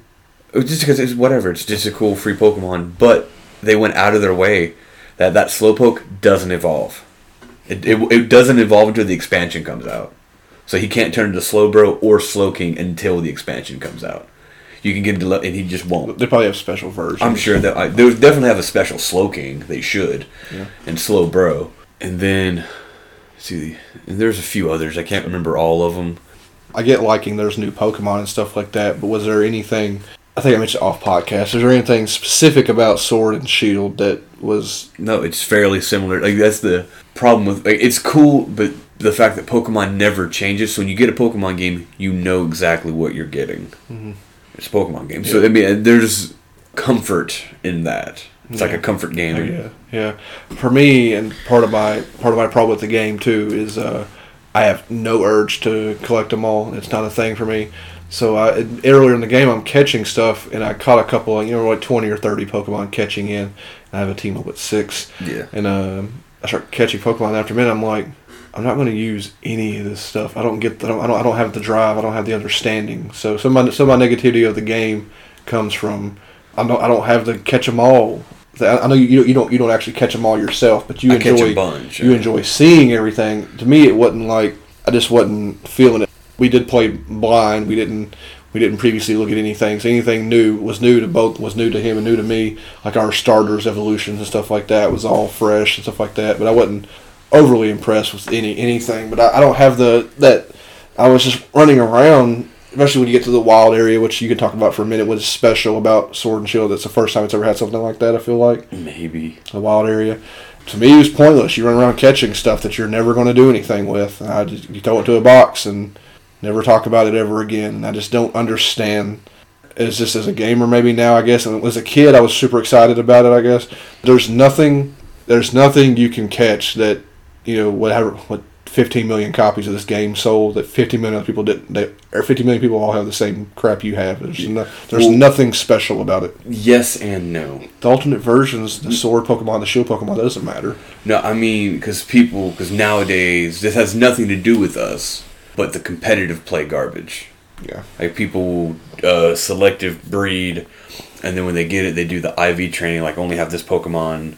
Like if you want, like I, I don't know exactly, but just off top of my head, if you say you had uh, brain work, uh, we'll say uh, Sobble, Inteleon's third form has like really weak physical defense. So you like only have Inteleon fight and kill Onix. And then if he levels up, then because of only fighting that type, his defense would be would get a bigger boost when he leveled up. I didn't know none of that technical stuff. I know you talked I, about it a bit. I know about it, but I never use it because I'm like that's dumb. Well, it's not. It, for it's stuff that I'm. It's useful information that I'm not going to use because I am not competitive when it comes to that Yeah. crap. well, I don't, I don't. I don't care about competitive Pokemon gaming. But you see, did you read the the seven year old won the tournament? No. Some I, I think I Google it. I think a seven year old won like the Pokemon national championships. Oh, good gravy. I think it's a seven year old, or something like some super young kid like won the national Pokemon championship. I know a, a whole lot of people were upset with Sword and Shield because they wanted it because you, you didn't know what it was, but everyone wanted the national dex. They're like, "What? Why can't I have my national dex? Rah, rage, Brooklyn Rage, flipping stuff." Uh, it's because like the behind the curtains with the competitive play stuff, they wanted to take Pokemon that were like high ranking things. Like one of the biggest ones happens to be Garchomp. He's a just a beast of a thing, and they're like, if he's purple, the purple thing? the, the, the cool Purple land shark, Yeah. he looks awesome and people love him and he looks cool and but they're like he they're like well that's just if he's not in the game he can't be used in competitive play and it makes people have to rethink their whole strategy because some people's strategy is depending God, God forbid you do something new. yeah but because people have a strategy and their strategy works and they don't want to change it and that's one of the big things that- So, so boring. I had, uh, like I say, our buddy Trey trying to explain competitive play to me and what it what it means to play competitively. it's just switching It sounds so freaking boring. oh yeah it's just switch switch switch switch switch until you get lucky and he throws out something that you're it, it just seems dumb Yeah. Anyway, we ain't gonna spend a whole time on the competitive play. Something we're never ever gonna do. We, we didn't even battle each other, much less No. do anything else. I did, I did play slightly stunted because you have to have now you have to do a subscription base for the Nintendo thing. home, Pokemon home. No, no, no, the Nintendo just be able to go online Oh yeah, we, we talked about that. Yeah. because we It's dumb because I, I bought the Switch Online to have the uh, just to Switch Online's twenty bucks, so to have the access to Nintendo and Super Nintendo, which we've barely touched. Like I played Zelda a little bit, Jessica played some Mario. We've barely even touched it. But to do the online Pokemon stuff, you got to be have Nintendo Online. That is locked to my profile on the Switch, yeah. which is stupid. So Blake tried to play his profile on the Switch, and you couldn't access the online and all. It's so dumb. I couldn't do They surprise. want us. They want us to pay more than twenty dollars again on top of what we already had. Pay more than twenty to get a family Nintendo thing on the Switch. I, I, we, we talked about. It. I, like, I don't think it's worth it because uh, No. the online stuff wasn't. I mean, of course, I didn't dig into it, of course, because I have no urge. The online stuff wasn't doing anything for me. Because what, what it wants you to do, it wants you to do raid battles. So I tell you, the raid battles wasn't working. Yeah, I think you asked me, but the, on, the You, online. you, you have to connect to the internet and then go into raid battles. If you don't connect to the I internet, didn't. The Switch is online. you have to tell it to connect to internet. Because when you do, then you see other people riding around the wild see, I area. didn't know that. You have to tell it to connect to Yeah. internet, which is just start and hit Y. You like connect, yes. If you don't do that, then you don't have access to it. Stupid. Well, because some people don't want to play with other Yeah, people. I didn't want it on there anyway, but uh, I just I just don't know why it wouldn't just be automatic. Well, because you wouldn't want to be riding through the wild area and have like fifty other people riding in front of you and crap. It'd just be Maybe, obnoxious. maybe it less boring. Maybe. The wild area, I, like, they were proud of it, so that it's literally the first thing you get. I, I, I think I told you right when I got there, I was like, "You get here way too early." Yeah, it's literally like here's. It doesn't change. Like yeah, there, the weather patterns change constantly, and there's snow, great wind, sandstorm, I didn't even get all that. but it's just, it. I don't know. You get there way too early, and then they're like, oh yeah. Again, I've never cared for this, but like, let's do camping, and you can cook different curries, and I'm like, these are fake animals. I'm not gonna feed them. I camped one time in the entire game. I was like, because because even in the wild area, the whole point of camping, there's a an NPC that you talk to that fully heals your Pokemon that you can literally fly to. There's no point in camping. It was a pointless thing. They're like, oh, let you play with your Pokemon. It's so cute. I'm like, if you want to do that, put out its own game. It's like, well, how about you toss out the development time it took to make camping, and spend that time in the studio with some voice actors? Yeah, because I'm like, if you want to do that, I guarantee Nintendo would be amazed to have Nintendogs Pokemon Edition. that would blow well, people. if, if that was going to happen, it would have happened already. I know, probably. But this is all that was. So you, you wave your little toy, you throw a ball. I didn't do none of it. I made curry a couple of times because it, heal, 'cause it heals you. The only thing camping does did for me, and I tried it briefly, but then I was like, I'm not going to catch all the Pokemon. Is uh, that's the fastest way to level up a Pokemon's happiness towards you, so that Yeah, I didn't you hear about that. Only thing it did for me was I, I used it to heal a couple of times, and then I'd be in battle, and it felt the need to tell me that every now and then I was, I was in a battle, it'd be like, whatever Pokemon's thinking about camping. I was like, why is it telling me this? yeah. It, it, it didn't like use up a turn or anything. It was just like this random thing of dialogue. It was just Well, like- because the the happier they are, like I noticed it in Ultra Sun and Moon and Moon, is when they have an affection towards you, they actually like, what is it like? Ooh, they literally tell you like they dodge and look back at you and give you a thumbs up. Like it tells you. you couldn't do that though. It did some. I didn't get any of that, so I'm, I, I, all my Pokemon must have hated me. Probably. I didn't get none of that. Because I, I All I ever got was him whining about wanting to go back to camp. because it happened to me a couple of times is like I'd have a Pokemon I'm like oh if I can you know kill it in one hit it would get hit and almost die and then it would survive an attack and it was, I was like it looked back at you it stayed alive for you or what if affection kept it on and it would, and it's a built-in thing but I'm like at the end of the day these are Tamagotchis they're fake creatures that I don't care for I think I think you look cool we're gonna fight stuff but your emotional needs and your food needs don't matter to me because you're not real, and that's not how you. You're like, oh, you're supposed to like be attached to them, I guess. Like, I'm gonna play every Pokemon game that comes out. Yeah. I'm just going to. Yeah. Surprised you haven't pre-ordered the passes yet. You can get the expansion. I'm not even sure if I'm gonna play the expansion. No lie. I don't- They're two. They're two whole new islands. That's an extra sixty dollars. I think it's thirty for the pass. I think. Who knows? Who We'll cares? see. I don't know. Maybe. We'll get. We'll get. A, we'll, we'll do it if uh, when Blake plays the path. We'll we'll dedicate like a opening of a podcast to Blake talking about any kind of, any kind of stuff like that. They the one kind of cool thing they did do for the first time ever. You've always had different versions. You have different Pokemon, different legendaries. That's whatever. But this did one cool thing where you're at two points in the game. You have actually completely different gym leaders, and I did think that was cool. You didn't even know that until I, I. I, I had no idea. Yeah. Blake had Blake had no idea. I, I discovered it by accident. I think I was reading about something somewhere. I forget what I was reading. What in the world would I Google for Pokemon? I don't remember what I was looking for, and I found out by accident that we two of the gym leaders are different. Because you were asking me about something, I was like, "Oh yeah, uh, the fourth gym leader is a ghost type. You can, it's easy. Use use this stuff." And you're like, "It ain't ghost type, dude. Like, there's no ghost in this gym. What are you talking about?" I was like, "Yeah, there is." And it ended up your it's your fourth and your sixth gym. Mm-hmm. Your fourth gym in Shield version is a ghost kid uses ghost Pokemon, and in Sword it's a fighter gym leader Yeah. and I don't know the difference between the two of them. I, I- they're just there. The one cool thing I did find is in the sixth gym, the other one that alternates in sword version, shield version, which is what I played, had a lady named Melony, and she was the ice type. And for Drew in sword was a fella named Gordy, and he was rock type. The game doesn't tell you really, but each time you encounter a gym leader, you get like it, I thought this. I did enjoy these the customizable little cards that you can you can put a lot of effort into and have like you're like doing some cool poses. I, I changed mine. Like I did. I did my initial card and I changed it once. Did a few times because I thought it was fun. Yeah.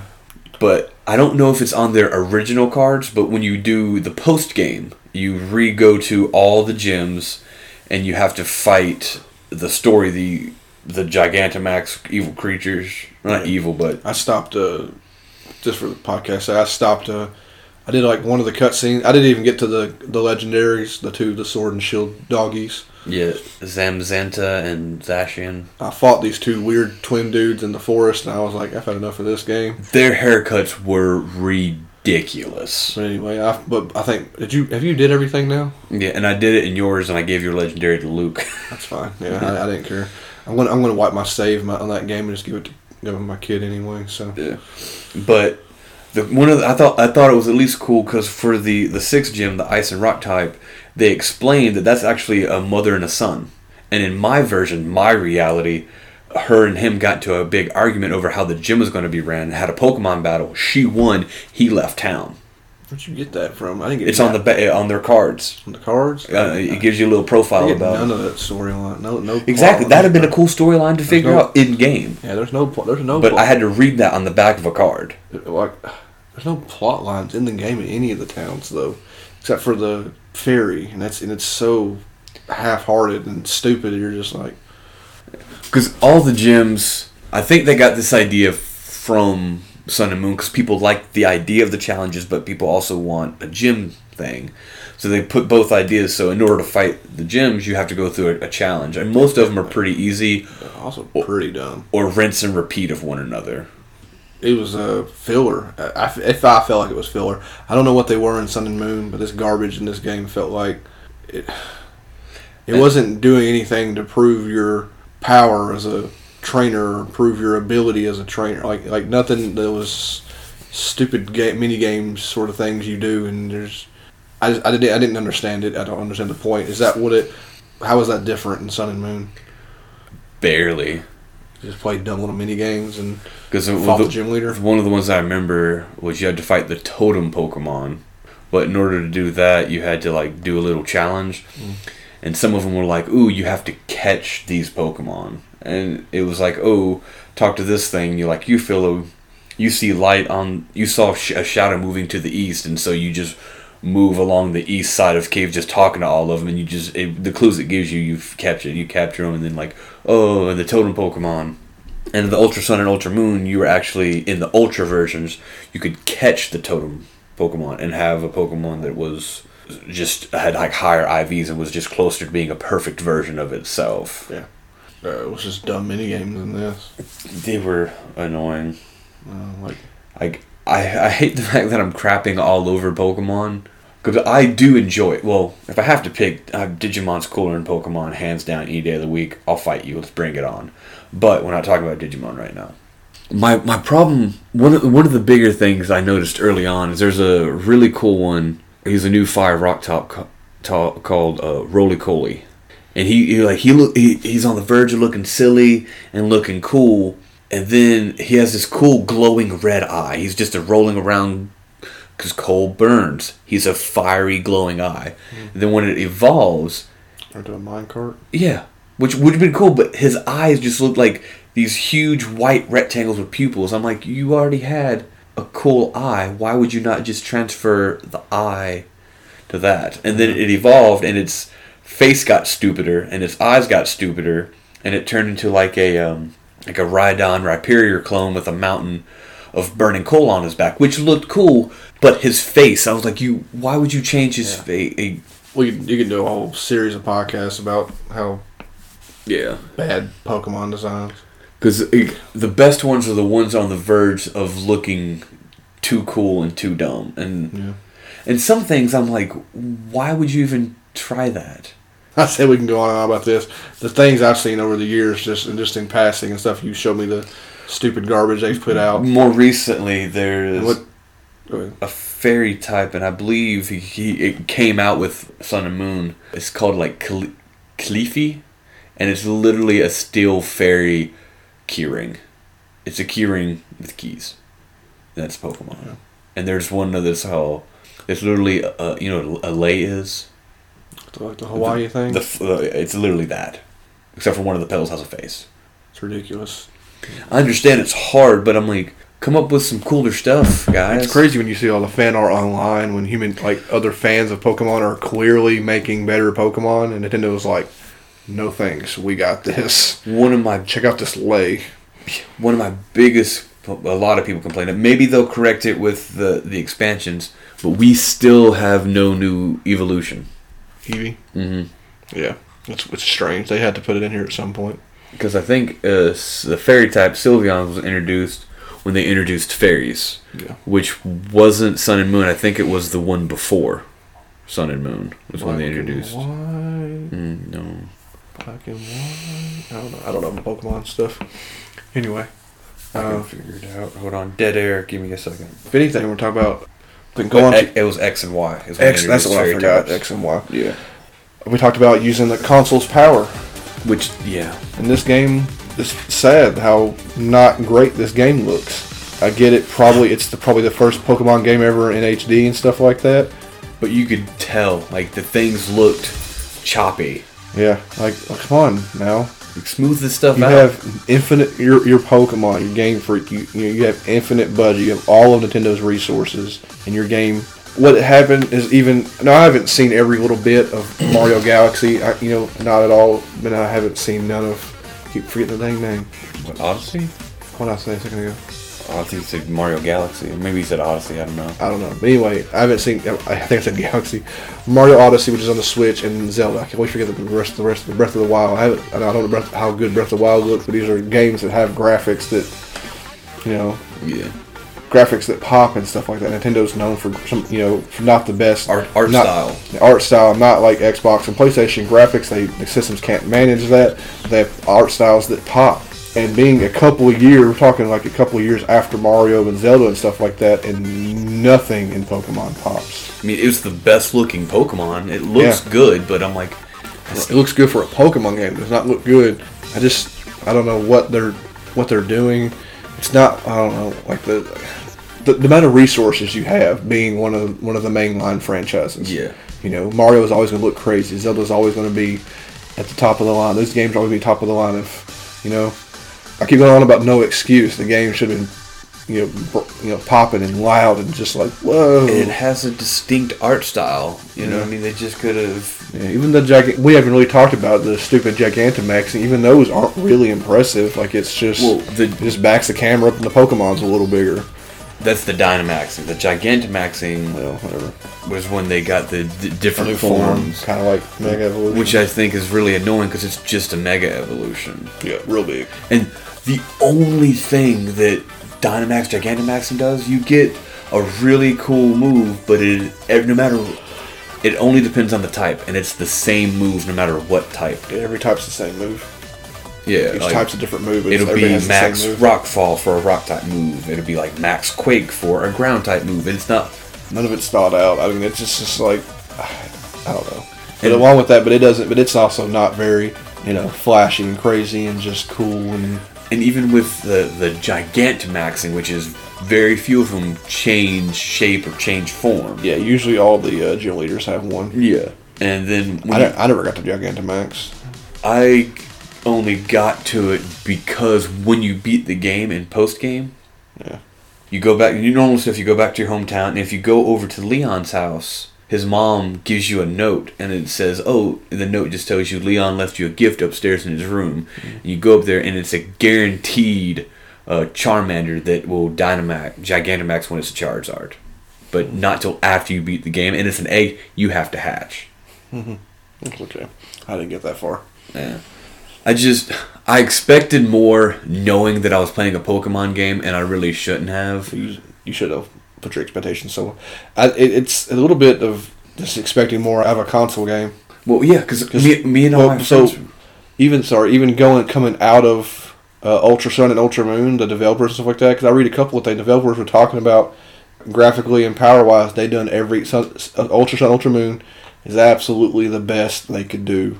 Like they were done with handhelds. Like they couldn't. I don't think they said they were done with handhelds, but they did everything they could with the Pokemon game on the 3DS. That's as Sun and Moon's as good as it gets. Like graphics and what a game looks like wise. And I was like, then you're given the free reign on the Switch. and you and you fall short. You I don't feel push like- it to its extreme. fall short or any kind of art style. And I mentioned this earlier off podcast.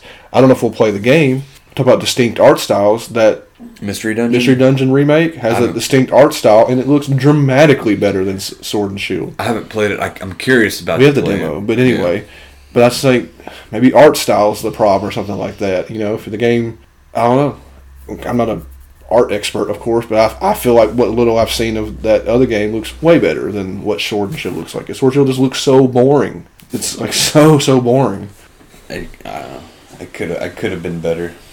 I wanted it to be better, and I I think I overhyped it in my head because like I said, a few of the guys at work were all talking, and we were just getting more excited. It's like, oh, it's gonna be so cool when we get it, and then everyone played it, and we all just kind of look at each other, and we're like, mean, it, Po- it was uh, it was Pokemon. For sure. It was hundred percent a Pokemon game, which is what I wanted to play, but I wanted more. Yeah, you to get more. I mean, I won't. there'll be another after the expansions. There'll be a there'll be a sword and shield. What It- do you say? it'll be- sharper sword, sturdier shield. Yeah. With the DLC already included. Who knows? But there'll, there'll, you know, there'll be more Pokemon games. I think. uh I feel bad for just pooping all over. Well, I gave you me. You got you got you know free reign here. I mean, you got anything else you want to say about it? I mean, I do. I did like the sweep. Like, they had some cool like sweeping musics and really cool like the towns. Like there's like, the the ocean town. It was really cool. There's that the opening grass town had that real cool ancient artwork carved into the mountain on the side. It, it did a real cool job of like steeping you in Pokemon's version of UK history and stuff like that. Even with some of the Pokemon and some of the music, uh, they were like sweeping highlands, and it sounded like bagpipes and stuff in the background and running around. And but at the end of the day, like I would probably still be upset at it if it had voice acting. But I'd be like, man, it had voice acting. The voice actors were pretty good. yeah, I don't know. It would have it would have helped. I just want to play a game where like, because I always remember way back when in like Red and Blue, you go on the Nugget Bridge right beside Cerulean City on your way to see Bill, and you beat it. at the very last guy's like, "Hey, I work for Team Rocket. Do you want to join Team Rocket?" And you could say no, yes or no. And if you say yes, he's like, "We don't accept kids." I'm like. I want to play the game where I'm I get to join Team Rocket and be a horrible person. I'm not gonna mistreat my Pokemon, but I'm gonna steal other people's Pokemon and keep them from You mistreating. want to give a minute or, minute or two to Team Yell? Oh, just yeah. Because every Pokemon game has teams. You Evil- have usually an evil, nefarious team. I yes, guess. you have Team Rocket, and then there's Team Flare, Team Aqua, Team Galaxy, Team. Well, in Sun and Moon, it was a bunch of losers called Team Skull, and they were just literally a bunch of losers. Are there more losers than Team Yell? No, no, Team Yellow's worse. But at least in like the Team Skull, they had a problem with authority. They didn't like the police. They didn't like being told what they couldn't do. And so they were literally a bunch of young pucks who were like, screw the police. We're gonna steal this slowpoke, but they're like, why? Because we can. Uh, They were just a bunch of young punks. They weren't like anything They weren't- they nefarious weren't or diabolical. Like, like an organization with, no. any, with any goals. Not like Flare, Rocket, Team Black, Team. I think it's Team Black, Team White, and then there were teams, and but Team Yell are basically cheerleaders for One of your other rivals. yeah.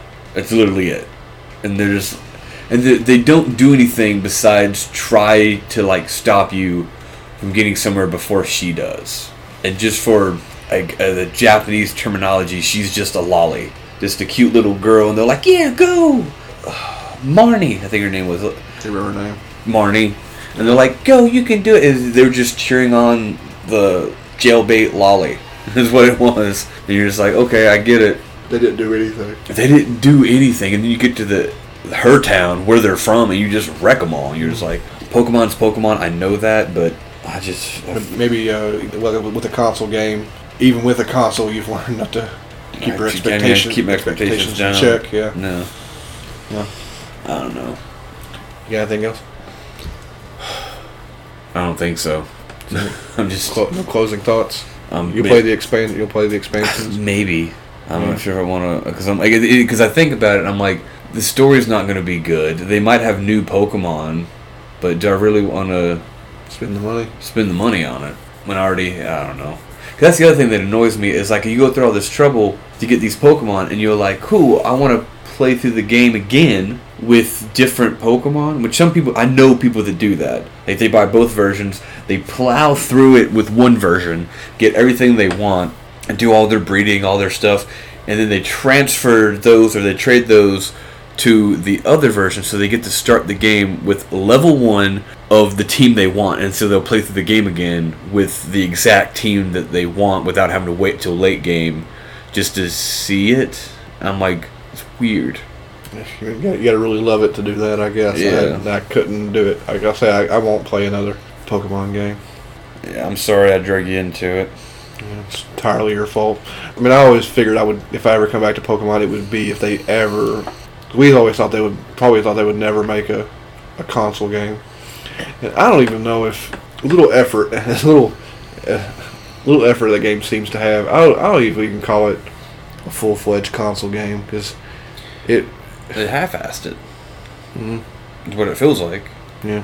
There's just not. There's just no. Like I said, there's no charm. Like I hate the hate people say charm and things like that. There's no charm. There's no. There's no heart. There's no feeling, and none, none of it. It's just. It's just em- emptiness. And I just. you could you could tell that it was a money grab for the sheer fact that they had no idea. They're like, let's do this new thing that's an old thing. Just they get kaiju eyes. I'm like, Kaijuized. I don't know. I, I'd have been happy if they just call, literally called it kaijuized, because I'm like, oh, that's that's at least funny. It's copyrighted. Who knows? Probably. Well, yeah. Anyway, I think I've said everything that I really need to say about Pokemon. So we're going to dedicate the last couple of minutes here to Blake trying to sell you on another movie. I think you picked uh, Inkheart. Is it Inkheart, right? yes. I'll let Blake. I haven't. s- I've seen Inkheart. It's been a long, long time. Blake wanted to just do. It just kind of sort of picked it somewhat randomly as he scrolls through his movies sometimes and tries to pick things he knows people hasn't really seen.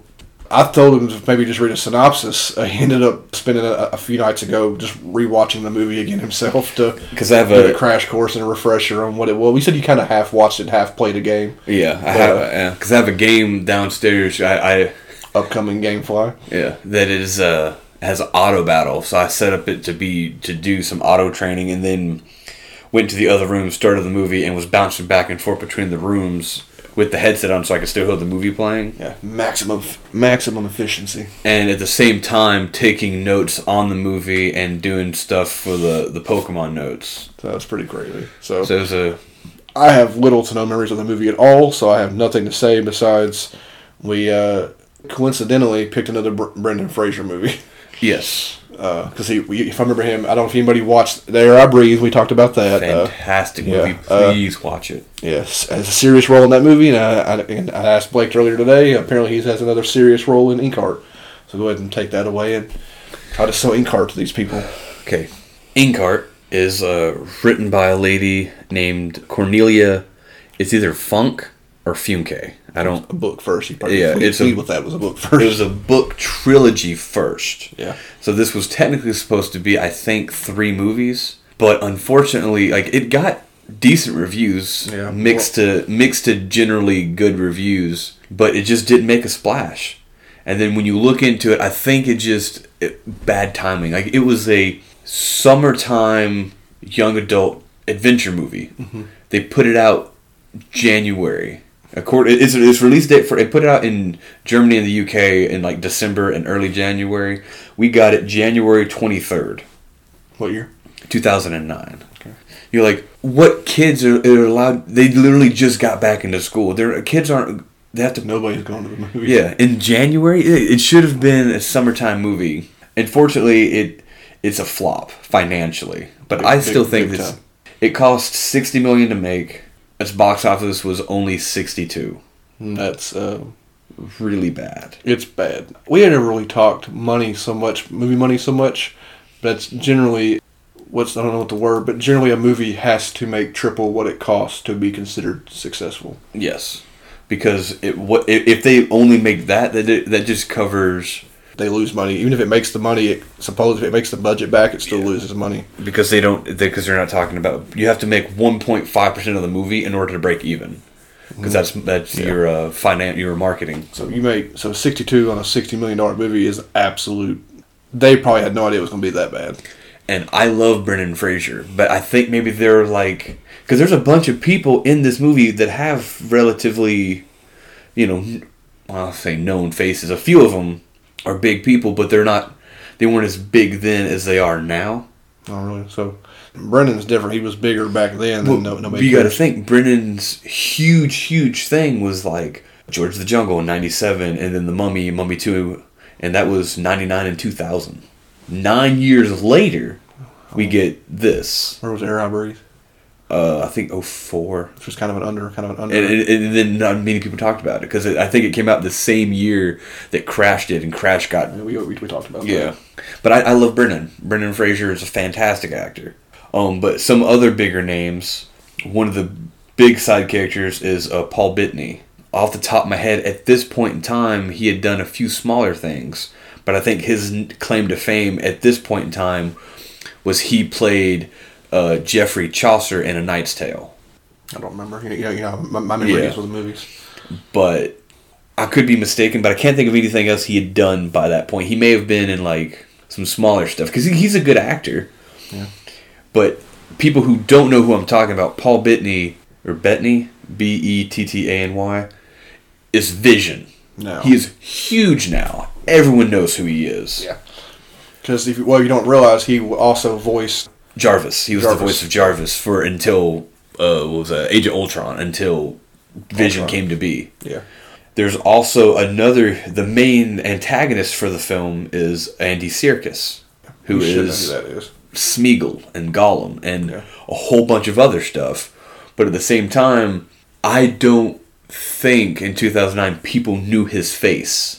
Right after. He was all CGI'd up for Lord of the Rings. Yeah, so people Obviously. didn't know his face back then. People know him now because it's so. And then he was Ulysses Klaue in Black Panther and Age of Ultron. Oddly enough, like and then on top of that, she has a more minor role, but uh, Brendan Fraser's mother-in-law in the movie is played by Helen Mirren, who I'm not gonna lie, I the only thing I knew she had done, I think she was in like the um, Elizabeth and like Elizabeth the Golden Age movies as Queen Elizabeth. Yeah.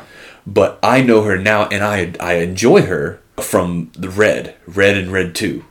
She's the sassy assassin lady. Oh, Red. That's movies we should do. That- still waiting for still waiting for Red three. Yeah, but that that's Helen Mirren. If yeah, you yeah. didn't yeah. catch She's her name, she's great. Yeah, yeah. And- she's great in Red. I don't know if I've seen her in anything else. Uh, she's played smaller things we've enjoyed her in. Yeah. Um, Oh, she she American? Felt she's British. So I She's bet, I bet she does. I bet she does a lot more British movies. I'm sure she does. a lot of period pieces and stuff. But like I said, th- those are fairly big names, but it just didn't do well. Hmm. And the fact that the author is uh, German based, because all of her books are translated to English, that's another thing. Maybe she was bigger in Germany, but like they're worldwide. But I wonder how many.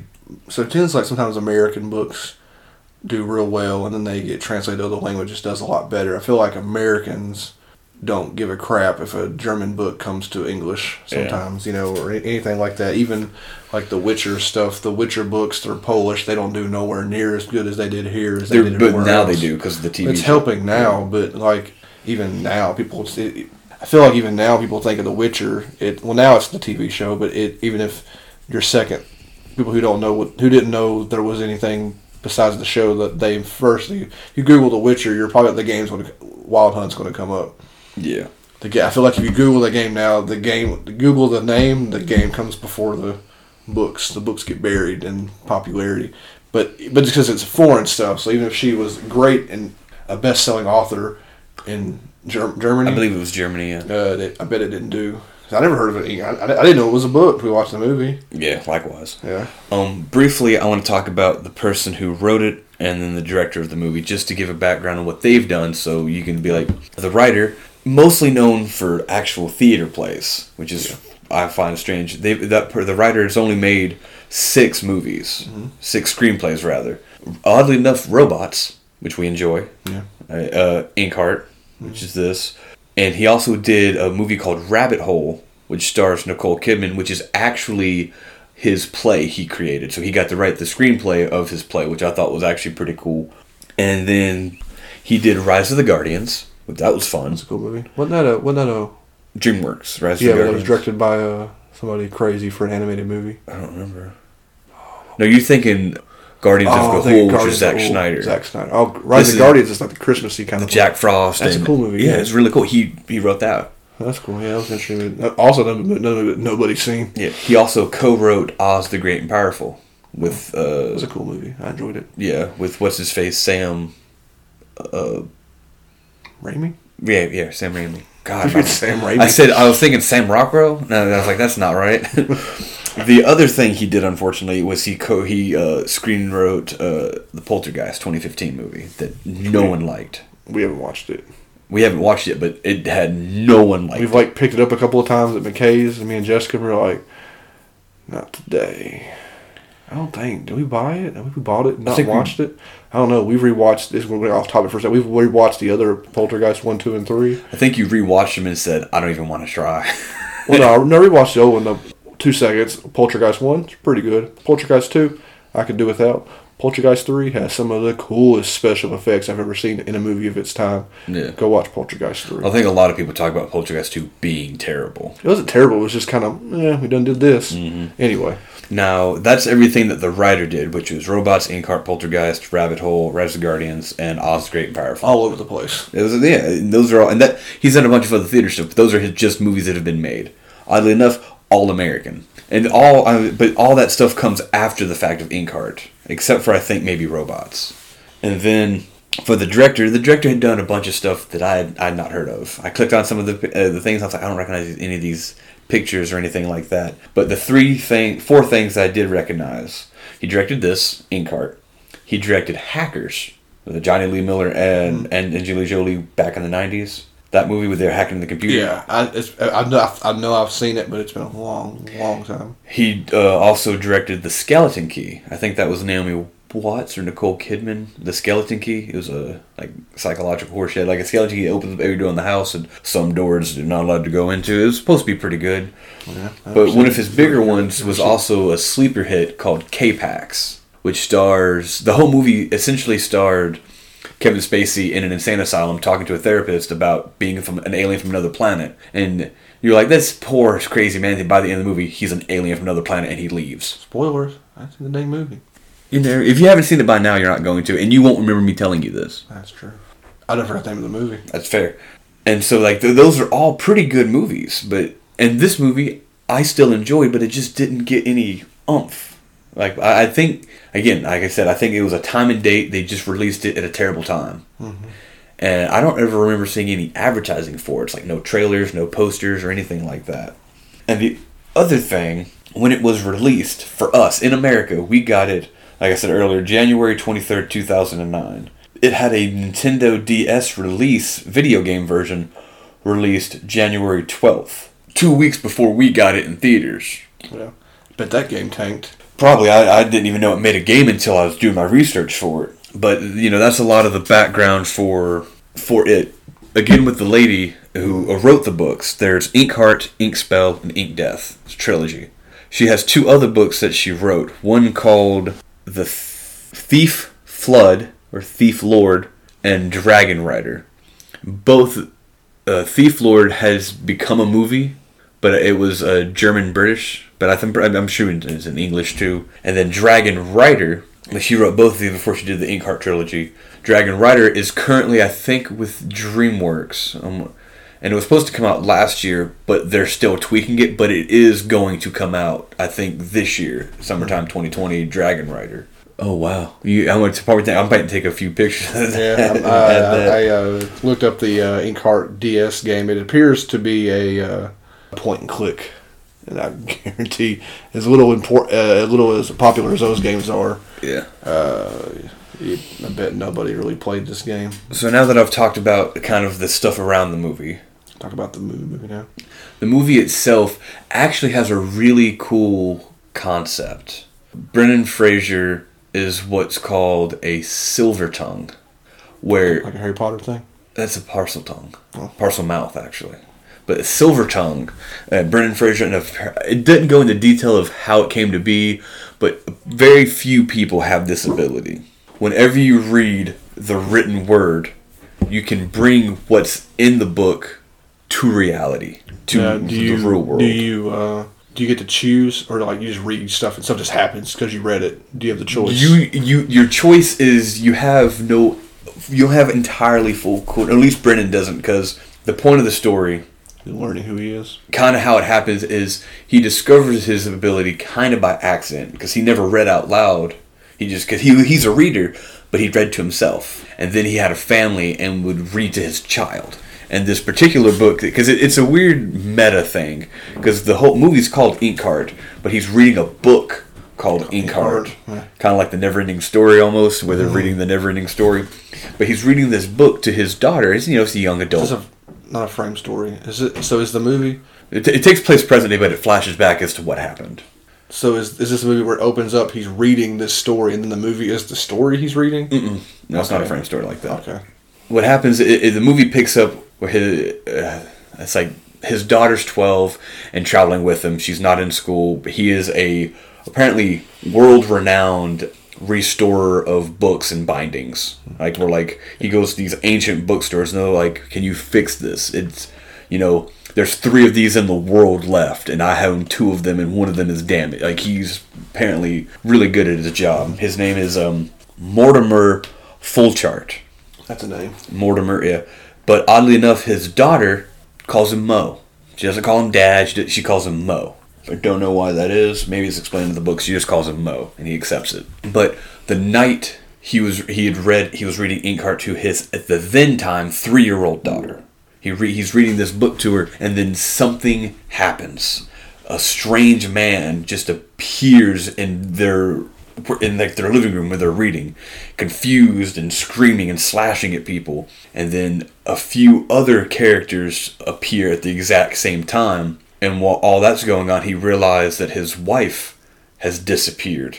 And he realizes you can get stuff out, but when it comes to people, the book itself demands that people take the characters' places. Because the story still has to go on. That's kind of dumb.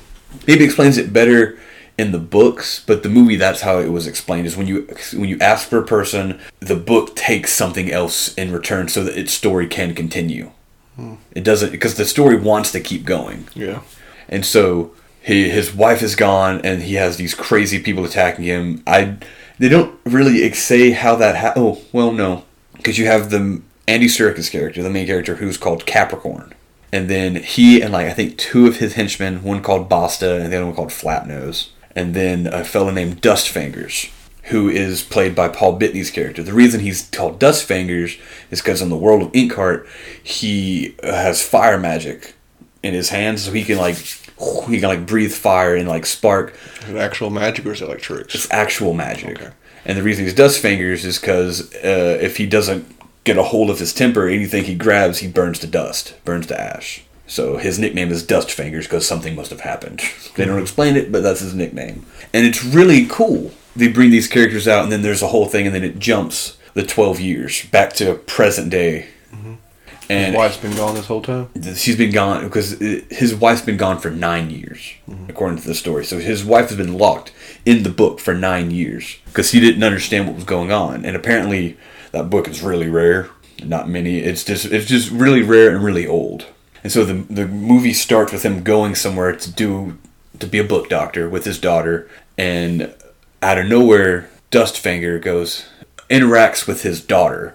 And she gets real scared. I'm not supposed to talk to strangers. He's like, I'm not a stranger. I know your dad. Me and I go way, way back. And then Mortimer comes out of the bookstore, gets real upset. They have an interaction. But the Dustfingers himself isn't a bad person. He got pulled out and he just wants to go back home. He wants mm. to finish his story. But Brennan, Do they know they're from a book? yes, they're 100% Self-aware. to the point of which again it doesn't explain it but to the point of which they were read out. Because one of dustfinger's biggest things is he's never he doesn't because he, he is self-aware in the real world so he doesn't get he, he has he acts the way he's written. Mm-hmm. He's kind of a cowardly and deceitful he's like a street performer pocket thief so he's a homeless man in, in the real world. Mm-hmm. But if he never read the book so he doesn't know how his story ends so he wants to go back and finish his story. That's kind of what he's driven to do. He wants to finish his story, but Capricorn doesn't. Because in the real world, Capricorn has read the book, knows how his ending happens, and he's like, I'm never going there. I'm never going back. If they pulled him out of the book and replaced him with somebody else, doesn't the book then change? For that character. They didn't really explain that. Yeah, if like you pull him out and then whoever goes into his place. Still has to do, well, they have to say his dialogue and do his reacting. Because in the book, they're controlled by the book. They don't have free action in the book. Is that explained or you just They, that's what they, they talk about it. okay? Just confusing things. I, I didn't know. I didn't rewatch the movie. It is, like I said, I'm, I'm making this sound really confusing, but it is a good book, a movie, Yeah. and so on and so forth. Capricorn has taken a liking to the world and doesn't want to go back. He wants to be his own boss. So he's managed to, through like small villages on the outskirts of like Germany, UK, of like essentially becoming a, a baron, a lord baron, a baron lord, like stealing from people and building a castle and found an abandoned castle, and he has essentially become like a like a like a mafia almost hmm. because he's managed to gain so much power too because once he found out what Brennan was he put all of his effort into finding another Uh, Silver tongue. another silver tongue who we meet. His name is Darius. He's a very nice man but very cowardly. But he also suffers from a terrible stutter which means when he had because in order to, for a silver tongue user ability they have to read out loud. But because he's terrible at reading out loud everything he reads comes out imperfect That's okay. I got a problem with that, but we can we can go. I under yeah because he can't because it, 'cause it comes from him the words coming all out yeah. but if he's like and she had See, I don't think. Uh, real quick, I don't think because I have a stutter too. But we, it's bad you don't like it's read, like a psychological problem stutter it's but bad. you don't read. I don't think people with a stutter. You don't read a stutter. No, but, because he has to read out loud. So as he's reading out loud, his stutter, the magic that works with his tongue is spoken word. So if he's st- st- st- stuttering, it's messing up the spell as he's reading it. when you when you read, you don't stutter though. I, I don't know. That's just a, that's just a minor thing. When you read, you don't. Even if you're reading a book out loud because you have a stutter, your your brain works out the words and you don't. Now, granted, I don't know if I Google it. There's a case of somebody who reads and stutters, but I feel like when you when you're reading the words, your brain has the words. A stutter is your mouth can't move as fast as your brain sometimes, or vice versa. It goes either Yeah. way. I feel like That's what I say. I think it's a psychological problem. maybe maybe more than just a stutter. He might have an, other other Yeah. issues. because the the character when you he seems not like dim-witted but he's slower Yeah. but i think he actually has something mentally wrong with him not not wrong but he's it's a it ca- but so when he would read things out of the book they would come out Yeah. imperfect Seems like a cool. It seems like a, a way to make. Uh, brennan be wanted more by capricorn yeah. because he would because he's uh, what's his face capricorn has called uh, to read out some of his henchmen from the books but they come out with the words still printed on their face and uh, just weird things like um like half their hair half their head won't grow hair and stuff like that or one of the cool things um, i guess also because I don't know if it's in the books, but at least in the movie, they used a lot of common law free use books because stuff that's so old that they can the copyright for it is fell I forget what the word is, but uh, license free writing, but like because they royalty free. royalty free because some of the stuff he's been reading has been um, Arthurian legend, Arthur and the Sword in the Stone, mermaids, unicorns, uh, Theseus and the Minotaur, uh, Wizard of Oz with the flying monkeys because he ha- he's just trying to find like he's trying to increase his numbers any way he can, but they don't always come out right. but I from it's it's just it's a cool thing. Yeah. And so we're going to fast forward a little bit. Capricorn ends up finding Mortimer uh, and f- discovers that Mortimer has found a damaged copy of Inkheart and is trying to bind it because he wants to read his wife out of the book and bring her back to the real world because he, he now knows after years. Yeah. If you read somebody out of a book, I'm lost on the people falling back into the book thing. But if you read somebody out of the book, and this is all magically the uh, a silver tongue's power is so powerful that it affects every copy of that book ever. You're not just pulling. You couldn't pull Capricorn out of multiple copies of books. When you pull him out, you pull him out across the board. I don't know. It's not exactly explained. It just says out of the story. Okay. So it might be the one you're holding. There's a, a lot of plot holes in her, in her book. I mean, it's, it's childhood innocence, young adult novel. You're not supposed to think that hard about it. You're Yeah. supposed to just enjoy. Like this is really cool. Yeah. And so they actually end up getting captured by Capricorn because he wants him to read. Because he's uh, he says uh, Capricorn says that he's bled the villagers dry, and so he wants him to just literally read treasures out of books. and it, he's like, you know, of course he threatens his daughter, and he does it. And so some of the things he ends up reading out are like Cinderella's one of a kind glass slippers, bags of treasure from uh, Ali Baba and the Forty Thieves and then just a bunch of other things. For whatever reason, I guess because he's a, a jerk bag, he has him read uh, Tom Sawyer and Huck Finn. He has him read the raft out. So he get, just a raft falls in the middle. He's like, oh, okay, just because he wanted a raft. I guess. I So don't random. know. But uh, push comes to shove, they manage to get away because they don't want to die and they don't want to give Capricorn any more power. Yeah. So unfortunately, they leave Darius, who is the other Silver Tongue, with them. And Do they know he's a silver tongue? yeah, because he demonstrates the power by creating a bad version of something. He ends up creating a bad version of uh, a Rapunzel, and they end up with Dustfinger's help because Dustfinger helped Capricorn find them because uh, Mortimer said he would not read the book until he understood how it worked, and he would be guaranteed to get his wife out. And Dustfinger was like, "Well, I don't care about that. I want to go back in." He said, "No." Dustfinger got mad, went to Capricorn and told him where they were, portrayed them because Capricorn said that he would force either Darius or or uh, Mortimer to read him back into the world he wants to go into, and in order to escape, because he realizes Capricorn lied. Capricorn tells him two things. He's like, "I'm the bad guy. I lie, you moron."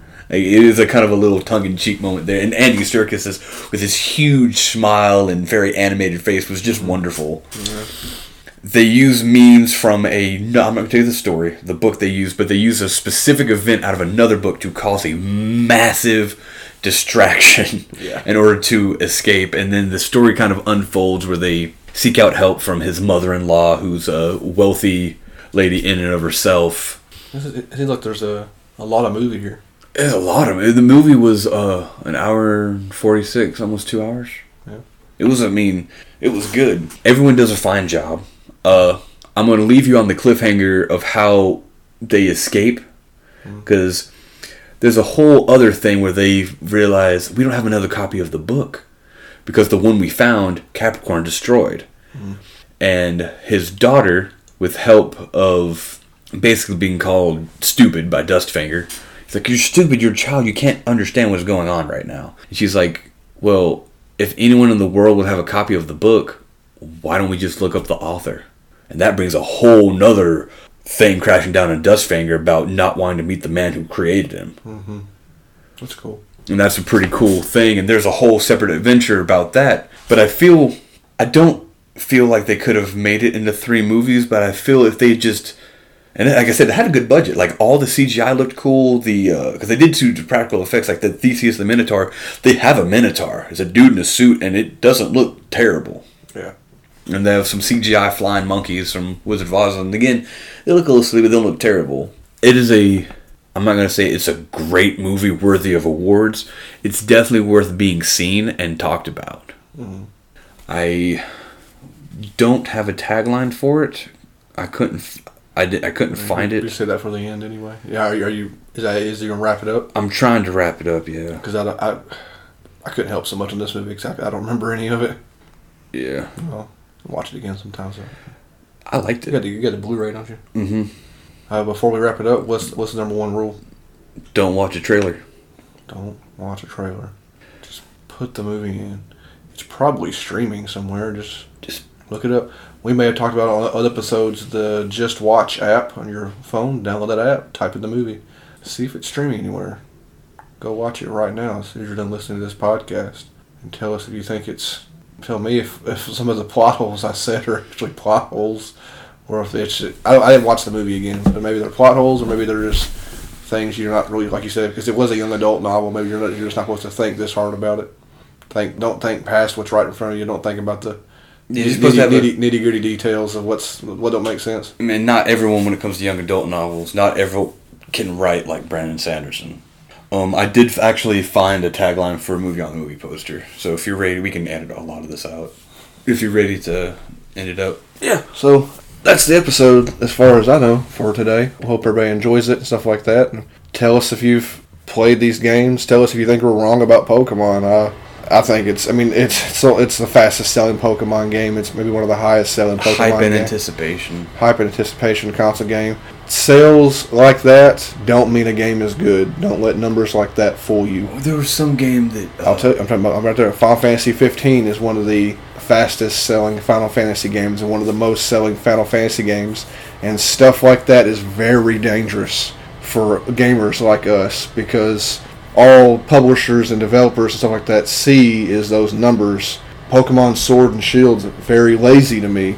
Final Fantasy 15, I won't ever do an episode on that game on that game because Final Fantasy 15 is not only the worst Final Fantasy game in the series, it's one of the worst video games I've ever played in my life, and it blinds you. It tries to blind you with pretty graphics and stuff like that, and sold the copies it sold based off of hype and stuff like that, and it's there's nothing redeemable about that game. So don't think, and I often steer away from this kind of stuff. Don't think because a game sold millions and millions and broke records and stuff like that that a game is good. Pokemon sold, Pokemon Sword and Shield sold a lot. Those games, I don't even I forgot to make. Are they even are they, are they good Pokemon games? Is it a, is it a good Pokemon game? So I said about 15 is a Final Fantasy 15 is a bad Final Fantasy and a bad video game. Pokemon to me, I played Sword. It's a bad video game. It wasn't fun. It was obnoxious. But was it a good Pokemon game? I mean, I think so. I mean, it's just Pokemon. You.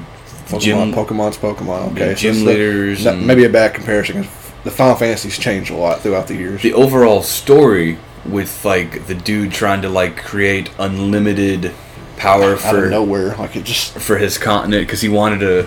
It was an altruistic goal to create unlimited energy yeah. So that his people would never have to worry about power again. But in order to do so, he had to bring about or pre-start like Armageddon, stupid. Yeah, we sh- like the darkest day, which was how Dynamaxing and Gigantamaxing came to be. Was this creature called Eternatus, which is this cool-looking like dragon, probably one of the coolest looking Pokemon in the game, hands down. Like, Yeah. anyway. But he was going to call him forth and capture him, and then use the power that it generated, which was constant like Dynamax energy, to power his continent. It was, it was, It was so, a- so so dumb. Anyway, that aside, try not to let numbers like that and stuff like that fool you. And that stuff goes, stuff like this sort of applies to movies in an, another way too. And it, same thing with games. If a game sale, if a video, like we, we talk about games nobody's heard of sometimes. And now we're kind of getting we talk about some bigger people get because the game has nobody played this game don't mean it wasn't good. Yeah. Same thing if everybody watches a movie don't mean it's great. Nobody's seen a movie doesn't mean it wasn't good. The stuff applies. Nobody watched Inkheart. Nobody nobody saw the movie. Doesn't mean it wasn't good. Everybody I said before everybody watched Endgame and I think Endgame was terrible. Was lazy and just a waste of time.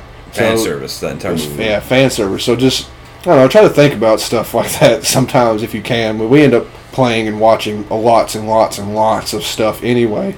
We don't try to let stuff like that affect us all that much. We just we watch what we want to watch. We play what we want to play. And uh, stuff like that is what ends And it's kind of stuff like that. That mentality of how we do things is what makes this podcast. Yeah. Yeah. So anything you got anything on that? No, I mean Got, that's just got a, real there for a minute. that was a good ending statement that more people should. just think about the stuff you're Yeah. Don't pre like oh it sold a million copies. It should be a good game.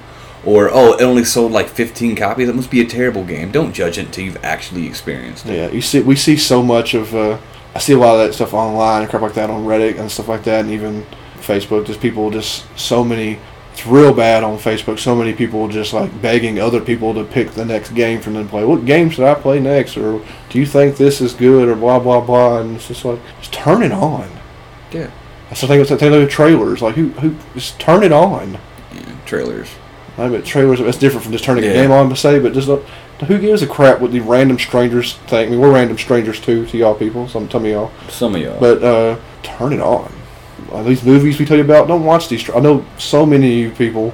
First thing you do if you hear, hear about one of these movies, you're going to go freaking YouTube and YouTube the dang trailer. I guarantee you, 99% of any of our listeners, that's what they do. Is the first thing they do is go to YouTube and YouTube the freaking trailer. if they even care enough to. If they even care enough. I mean, maybe, yeah, but but I, I guarantee the vast majority. And some some of these movies we've been trying to. I can't remember the whole list so far. We've been trying to do movies that nobody's really heard of. Trying.